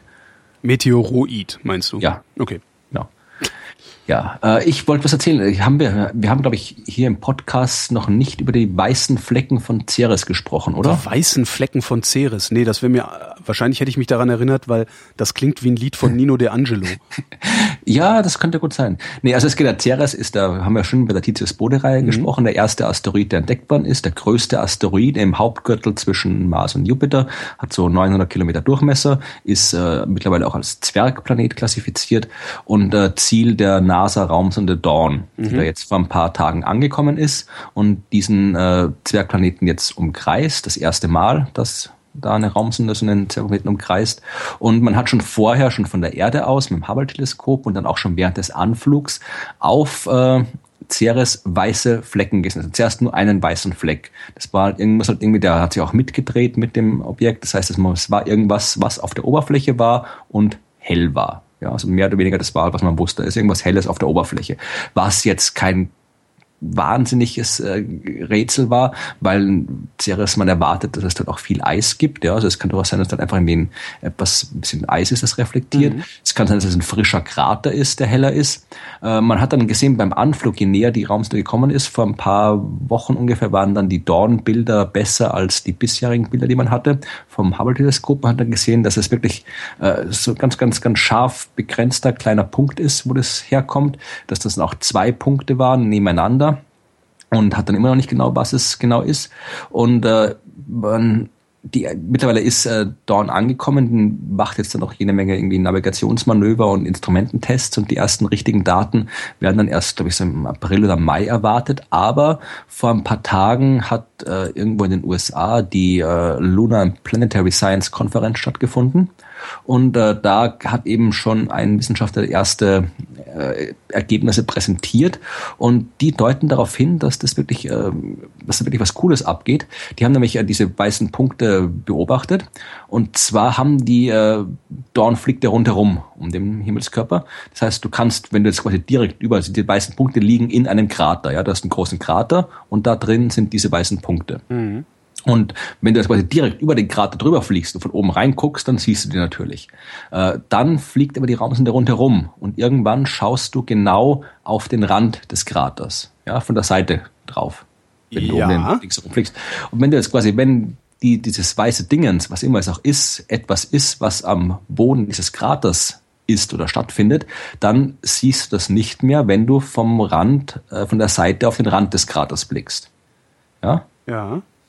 Aber sie haben es trotzdem gesehen. Was heißt, äh. dass dieses Zeug quasi etwas sein muss, was da nicht irgendwie am Boden rumliegt, sondern was quasi äh, aus dem Krater rauskommt, was über den Kraterrand hinausreicht. Und das äh, scheint eben darauf hinzuweisen, Plakatwände. dass, es, dass, dass es eben eine, eine etwas es gab, es gab, es gab viele Möglichkeiten davor. Hier nicht landen. landen verboten. Entschuldigung, ich habe gerade eine sehr lustige Vorstellung von so einem. Äh, du hast auch den Anhalter gelesen, ne? Ja, ja. Ja, okay. Also, also, also man hat sich quasi davor schon überlegt, was das alles sein könnte. Also eben zum Beispiel die, die wahrscheinlichste war halt auch die die unspektakulärste Variante, dass es einfach ein frischer Einschlagskrater ist. Ja. Also Ceres ist ein Himmelskörper, der aus sehr viel, der ist nicht nur Fels, sondern auch sehr viel Eis mit dabei ist. Das heißt, wenn du dann frischen Krater hast, dann ist das Material noch sehr hell, reflektiert noch gut und dann hast du also weiße Punkte. Ja? Also dass einfach ein frischer Einschlagskrater ist. Die etwas unwahrscheinlichere, aber spektakuläre Variante wäre gewesen, dass es auf Ceres eben viel Wasser gibt, vielleicht auch äh, sogar einen unterirdischen Ozean und sowas wie Eisvulkanismus, Kryovulkanismus, wie man ihn auch von Jupiter- und Saturnmonden kennt. Ja, also da weiß man auch, da gibt es Monde, wie irgendwie Enceladus zum Beispiel, äh, wo es äh, wo quasi Eisvulkanismus stattfindet, wo Eis die Rolle des Magma spielt. Ja, also bei uns kommt halt irgendwie äh, geschmolzenes Gestein aus dem Inneren der Erde in den Vulkanen hoch. Bei Eisvulkanen kommt halt geschmolzenes Eis, also Wasser, äh, aus diesen Vulkanen hoch oder aus irgendwelchen äh, Ritzen, äh, Spalten in der Oberfläche hoch und wird dann meistens in Form von, von Eisteilchen oder, oder gefrorenen Wasserdampf, was Eisteilchen sind, ins All hinausgelassen. Ja, also zum Beispiel dieser, dieser Enceladus erzeugt auf die Art und Weise einen der Ringe des Saturn. Ja, also der schmeißt ständig Eisteilchen ins All und bildet so einen der Ringe von Saturn. Und äh, was man jetzt denkt, dass bei Ceres passiert, ist genau das. Also das scheint dieses, dieses äh, Material, was da so hell ist, das scheint wirklich äh, so eine Art von äh, Eisvulkanen zu sein, wo halt dann wirklich äh, du quasi hast, dass äh, die Oberfläche von Ceres aus Eis besteht, wo ein bisschen Staub drüber liegt, weswegen auch so, so grau und gesteinsmäßig ausschaut, aber äh, ab und zu kommt da halt mal, quasi spritzt er halt so ein bisschen äh, Eis, Wasser hinaus mhm. und dann kriegst du eben diese, diese Strukturen. Bitte spritzt das, das einfach so. Solche, naja, naja das, das, weiß man nicht genau, wie das ja. abgeht, was halt da für Prozesse. Also bei den, bei den Monden zum Beispiel, da ist es dann äh, äh, ist es dann ähm, solche Gezeitenkräfte, die wirken äh, auf, auf, auf, die, auf die innere Struktur, die das aufheizt unten drunter. Äh, wie das bei Ceres ist, weiß man noch nicht, aber das zumindestens, dass man eben diese, diese, diese Struktur äh, sieht, das ist ein Hin, auch von der Seite sieht, ist eben ein Hinweis darauf, dass es da tatsächlich eben einerseits irgendeine Art von aktiver äh, Geologie gibt auf diesem Himmelskörper und dass der Himmelskörper eben auch sehr viel Eis enthält und eben auch äh, irgendwo zumindest flüssiges äh, Wasser, das dann eben in Form von Eisvulkanismus auch an die Oberfläche gelangen kann. Mhm. Wie das genau aussieht, wird sich zeigen. Das muss man erst irgendwie drum fliegt man hin, um das, um das rauszufinden. Man hat aber auch man hat das aber nicht gewusst, als man aufgebrochen ist. Also wir fliegen nicht dahin, um das raus, also oder? Nein, Woher das war jetzt, jetzt, man hat man, man hat man hat schon man hat gewusst, dass man hat gewusst, dass da irgend dass ein bisschen was abgehen könnte, hat man gewusst, weil man auch schon vorher quasi Spuren von von äh, Wasserdampf gefunden hat in der Nähe von Ceres.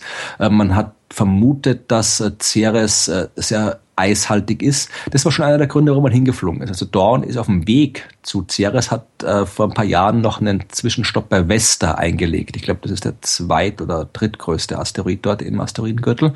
Und äh, Vesta und Dawn liegen auf unterschiedlichen Seiten der Schneelinie. Mhm. Ich weiß nicht, über die schon mal gesprochen habe. Ich habe sie vorhin äh, kurz erwähnt bei der Titus Boderei. Also die Schneelinie ist der, der Abstand von der Sonne, hinter dem es kalt genug ist, dass eben leicht flüchtige Gase äh, auskondensieren können und wo du dann eben zur Zeit der Planetenentstehung nicht nur Staub hattest, sondern eben auch Eis. Ja. Also hinter mhm. der Schneelinie, äh, da können die Planeten größer werden, weil die eben Eis und Staub als Baumaterial haben.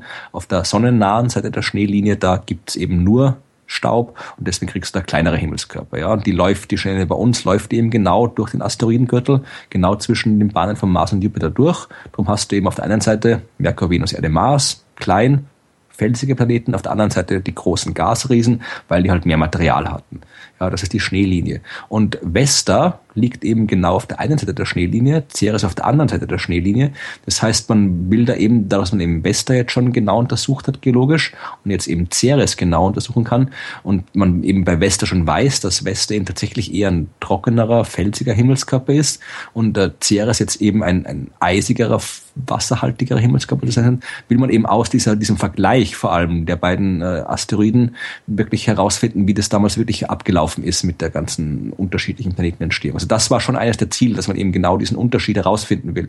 Aber ob man das, dass man jetzt irgendwie Eisvulkane auf Ceres sucht, also das war jetzt, das war kein, keine, keine Vermutung und auch kein, kein Ziel, äh, auf das das jetzt irgendwie explizit festgelegt worden ist. Aber anscheinend hat man es jetzt gefunden. Also das ist schon ziemlich cool, dass, dass es da sowas gibt. Du wohnst ja in Ostdeutschland. Ähm, ist dir aufgefallen, ja. dass sich die Menschen, wenn sie, äh, dass die Menschen in Ostdeutschland vor allen Dingen, die auch eine Ostsozialisation haben, also eine DDR-Sozialisation, zur Begrüßung, zum Abschied die Hände schütteln und die Westdeutschen das weniger machen? Uh, eine gute Frage, ob mir das aufgefallen ist oder nicht. Ich ich postuliere jetzt einfach mal, es ist so. Ich gebe es ist keine Hand. Der, genau. nee, also das ist, ähm, ich habe das, ich habe das auch lernen müssen, als ich hier nach Ostdeutschland kam. Äh, Im Osten war es normal, dass man sich zur Begrüßung zum Abschied die Hand gibt. Allerdings nur, wenn man sich das erste Mal sieht und das letzte Mal. Ja? Und äh, frisch zugezogene Westler erkennt man auch heute noch daran, dass sie das ständig machen wollen. Also es ist jedes Mal, wenn du denen begegnest, wollen sie dir schon wieder die Hand schütteln. Äh, und äh, ja, dabei machst du halt, wenn man sich, wenn du den morgen zum ersten Mal siehst und abends gehst, dann schüttelt man sich die Hand. Ich finde das eigentlich ganz angenehm, ähm, weil das so eine ja, es ist ein bisschen eine, eine, eine, eine etwas größere Verbindlichkeit, finde ich, als einfach nur Huhu zu sagen und die Hand zu heben, Hallo zu sagen. Ähm, stellt sich raus, ja, äh, mal gucken, welcher waren es denn? Ähm, amerikanische Wissenschaftler haben rausgefunden, dass das nicht nur ähm, sowas ist, wo ich mir einbilde, dass ich dann eine größere Verbindlichkeit habe oder sowas, sondern äh, es hat tatsächlich auch einen Kommunikationseffekt. Und zwar kommunizieren wir mittels Händeschütteln, nee, äh, nochmal andersrum. Also das Händeschütteln, was die Menschen machen, ist Duftkommunikation. Ja, ich dachte, da habe schon gefragt, ob die Geschichte, ob du die Geschichte bringst, dass man irgendwie an den Händen riecht, wenn man irgendwie die Hand geschüttelt hat. Die habe ich ja schon, die, ist das die Geschichte? Das, das ist die Geschichte. Menschen, ja. ja. das ist die Geschichte. Hm? Äh, wie, komm, wie kommst du, achso, du hast sie auch gefunden. Ich habe die, ich habe die, keine Ahnung, ich habe die in jedem, fast jedem Wissenschaftspodcast, den ich in den letzten Wochen gehört habe, irgendwie Ach, so ein Scheiß. Ja, ja das sind die ganzen englischsprachigen. Achso, ja, okay, dann, äh, äh, vielleicht sind wir ja der erste Deutschsprachige, der es erzählt. Dann haben wir ein bisschen Glück ja, Also, was sie gemacht haben, ist, sie haben, sie haben sich äh, 280 Probanden angeguckt, äh, haben die Hälfte begrüßt mit Handschlag, die andere Hälfte ohne Handschlag. Ähm, ähm, die Hälfte, die mit Handschlag begrüßt worden ist, hat sich länger und mehr als doppelt so oft an der Nase rumgespielt. Ähm, also, ne? Also, nee, stimmt gar nicht. Nee, doppelt so oft war, ach so, nee, das, das war der zweite, zweite Stufe. Verzeihung, ich habe Mist erzählt. Also, ähm, diejenigen, die äh, per Handschlag begrüßt worden sind, haben sich hinterher öfter ins Gesicht gefasst. Also sie haben häufiger an ihren Händen gerochen. Ähm, und das machst du mit so unauffälligen Gesten wie Nasekratzen, Augenreiben, äh, Wange kratzen, irgendwie sowas. Aber du die, die mit Handschlag begrüßt worden sind, haben öfter ihre Hand ins Gesicht gehoben. Daraus haben die Wissenschaftler geschlossen, ähm, sie riechen dran. Mhm. Jetzt kannst du messen, ob jemand riecht oder nicht, nämlich indem du den Luftstrom kontrollierst, der durch die Nase geht. Haben sie auch gesehen, ähm, bei den Leuten, die an ihrer Hand riechen, also die kratzen und dabei riechen, die atmen ungefähr doppelt so viel Luft ein, mhm. während sie das machen. Der nächste Schritt war, sie haben geguckt, was passiert eigentlich, wenn man Männern oder Frauen die Hände schüttelt. Auch da was Interessantes. Dasselbe Geschlecht also wenn du demselben Geschlecht die Hand schüttelst, riechst du mehr als doppelt so lange an deiner Hand. Okay. Fand ich cool. Das heißt, wir machen Duftkommunikation übers Händeschütteln. Also praktisch eine, eine, eine mittelbare, also keine unmittelbare Duftkommunikation wie die Hunde. Also wir riechen uns nicht gegenseitig am Gemächt. Jedenfalls nicht jeder immer und auf der Straße, wenn man sich sieht, äh, sondern vielleicht nur in privaten äh, Umgebungen. Äh, aber wir machen das halt mittelbar über das Händeschütteln, weil wir irgendwelche Duftstoffe über die Hand austauschen. Fand ich toll. Ich überlege gerade, ob ich, ob, ich, ob, ich, ob ich mich dran erinnere, ob ich mich Leuten, ob ich an meiner Hand oder mich an der Nase kratze. Aber gut, das war was, was du nicht bewusst machst, also werde ich mich jetzt nicht dran erinnern genau. können. Aber es ist auf jeden Fall, wenn es halt, und wenn, da würde ich jetzt gerne bestätigt, ja. Da würde ich jetzt gerne noch mal ähm, äh, gucken, was was das auch bedeutet für die Verbreitung von Viren. Okay, ja. Für stimmt. Krankheitsverbreitung, weil mhm. ne, fassen Sie sich nicht so oft ins Gesicht. Das mhm. ist das Erste, was, was, was ein Virologe, die sagt, ja, pack dir nicht so oft an die Nase, dann kriegst du auch nicht so oft Erkältung. jetzt übertrage ich natürlich übers Händeschütteln dann auch wiederum Ja, andere natürlich. Sachen als Duftstoff. Und das fände ich mal interessant, das irgendwie noch so epidemiologisch äh, äh, mit, mit irgendwie zu messen. Aber das wird wahrscheinlich auch nicht. Weiß nicht, wie man das machen wollte. Hm. Ja, das ist, da müsste, keine Ahnung. Du musst Leute kontinuierlich beobachten. Du müsstest dir einfach ein paar tausend Probanden holen und die kontinuierlich überwachen. Ja, du bist ja keine Ahnung. halt auch du irgendwie brauchst, kannst irgendwie, zahlst irgendwie die, die Pförtner von irgendwelchen größeren Firmen, dass sie da irgendwie da hocken und irgendwie mitschreiben, wer wann wo die Hände schüttelt. Oder im Hotel, Rezeptionist oder sowas. Mhm. Die sehen noch irgendwie Leute, die sich treffen andauernd. Aber es ist auf jeden Fall, ja, es ist interessant, aber man muss da immer wissen, äh, ob, ob das sind immer so Forschungen, wo ich halt dann gerne immer noch, noch ein bisschen noch so, weil das Ganze in einem Jahr von anderen Leuten nochmal gern gemacht äh, hätte, also Ja. gemacht. Mir fehlt gerade die Grammatik. Aber Ich würde gern sehen, genau, mir würde gerade, ich würde gern sehen, dass Leute das, in, dass andere Leute das irgendwie in einem Jahr nochmal machen und gucken, ob die dann das Gleiche rauskommen. Weil halt, deshalb ist es so ein Ding, wo du halt wirklich äh, auch schnell Gefahr läufst, irgendeinem Beobachtereffekt zu erliegen, weil halt, äh, du musst halt wirklich die Leute irgendwie entweder wenn, ich weiß nicht, wie du, wie du unauffällig Leuten misst, wie viel Luft durch der Nase durchgeht, ja. Ach so. Also, dass das irgendwie, ich so- glaube, also das, das brauchst du gar nicht mal unbedingt dann äh, unauffällig messen. Mhm. Beziehungsweise kannst du das mit Sicherheit durch Temperatur, also durch eine Wärmebildkamera machen, den Luftstrom messen. Also Ja, viel geht rein, wahrscheinlich. wie viel- ne? das ist jetzt halt, ja, das ist halt die Frage, ob man das halt wirklich so hinbekommt, dass das halt wirklich äh, diese ganze, da geht es um, um, um unbewusste Tätigkeiten und das ist halt dann da immer schwierig, das irgendwie äh, experimentell sauber hinzukriegen. Mhm. Also das drum, drum, ich unterstelle jetzt gar nicht, dass das falsch ist oder schlecht gemacht worden ist. Das kennen, ich habe jetzt die Methodik nicht so genau gesehen, aber ist da die die Chance auf Fehler ist halt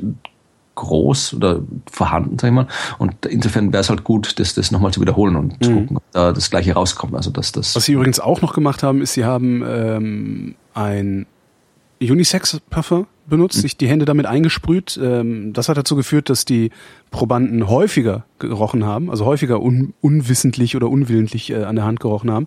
Äh, und sie haben Geschlechtshormone, also von Geschlechtshormonen abgeleiteten Duft äh, auf ihre Hände gemacht. Und danach haben die Leute seltener gerochen. Finde ich auch seltsam. das ist seltsam. Aber stimmt, wie, wie die den Luftstrom gemessen haben, wäre noch mal interessant. Wobei du kannst denen natürlich irgendwas, äh, irgendeinen Scheiß erzählen. Wir messen hier hm, hm, hm, hm, und äh, misst dann halt den Luftstrom, aber hast dann halt auch wieder deine Probanden zur Hälfte mit äh, Handschlag und zur Hälfte ohne. Hm, stimmt, ja. Kann man, glaube ich, ganz gut. Tja, ja. mehr habe ich glaub nicht zu erzählen. Ich habe auch keine Geschichten mehr. Ich glaube, ich habe auch schon alles erzählt, was ich erzählen wollte. Wir haben auch schon lange geredet heute, oder? Ja, dann schütteln wir uns die Hände, Genau, virtuell. riechen an unsere, riechen riech an mal unsere. Geschlechtsteile. genau, genau. Nee. Mit einem freundlichen verabschieden wir uns. Äh, vielen Dank, Florian. Bis bald, Holger. Und euch danken wir für die Aufmerksamkeit.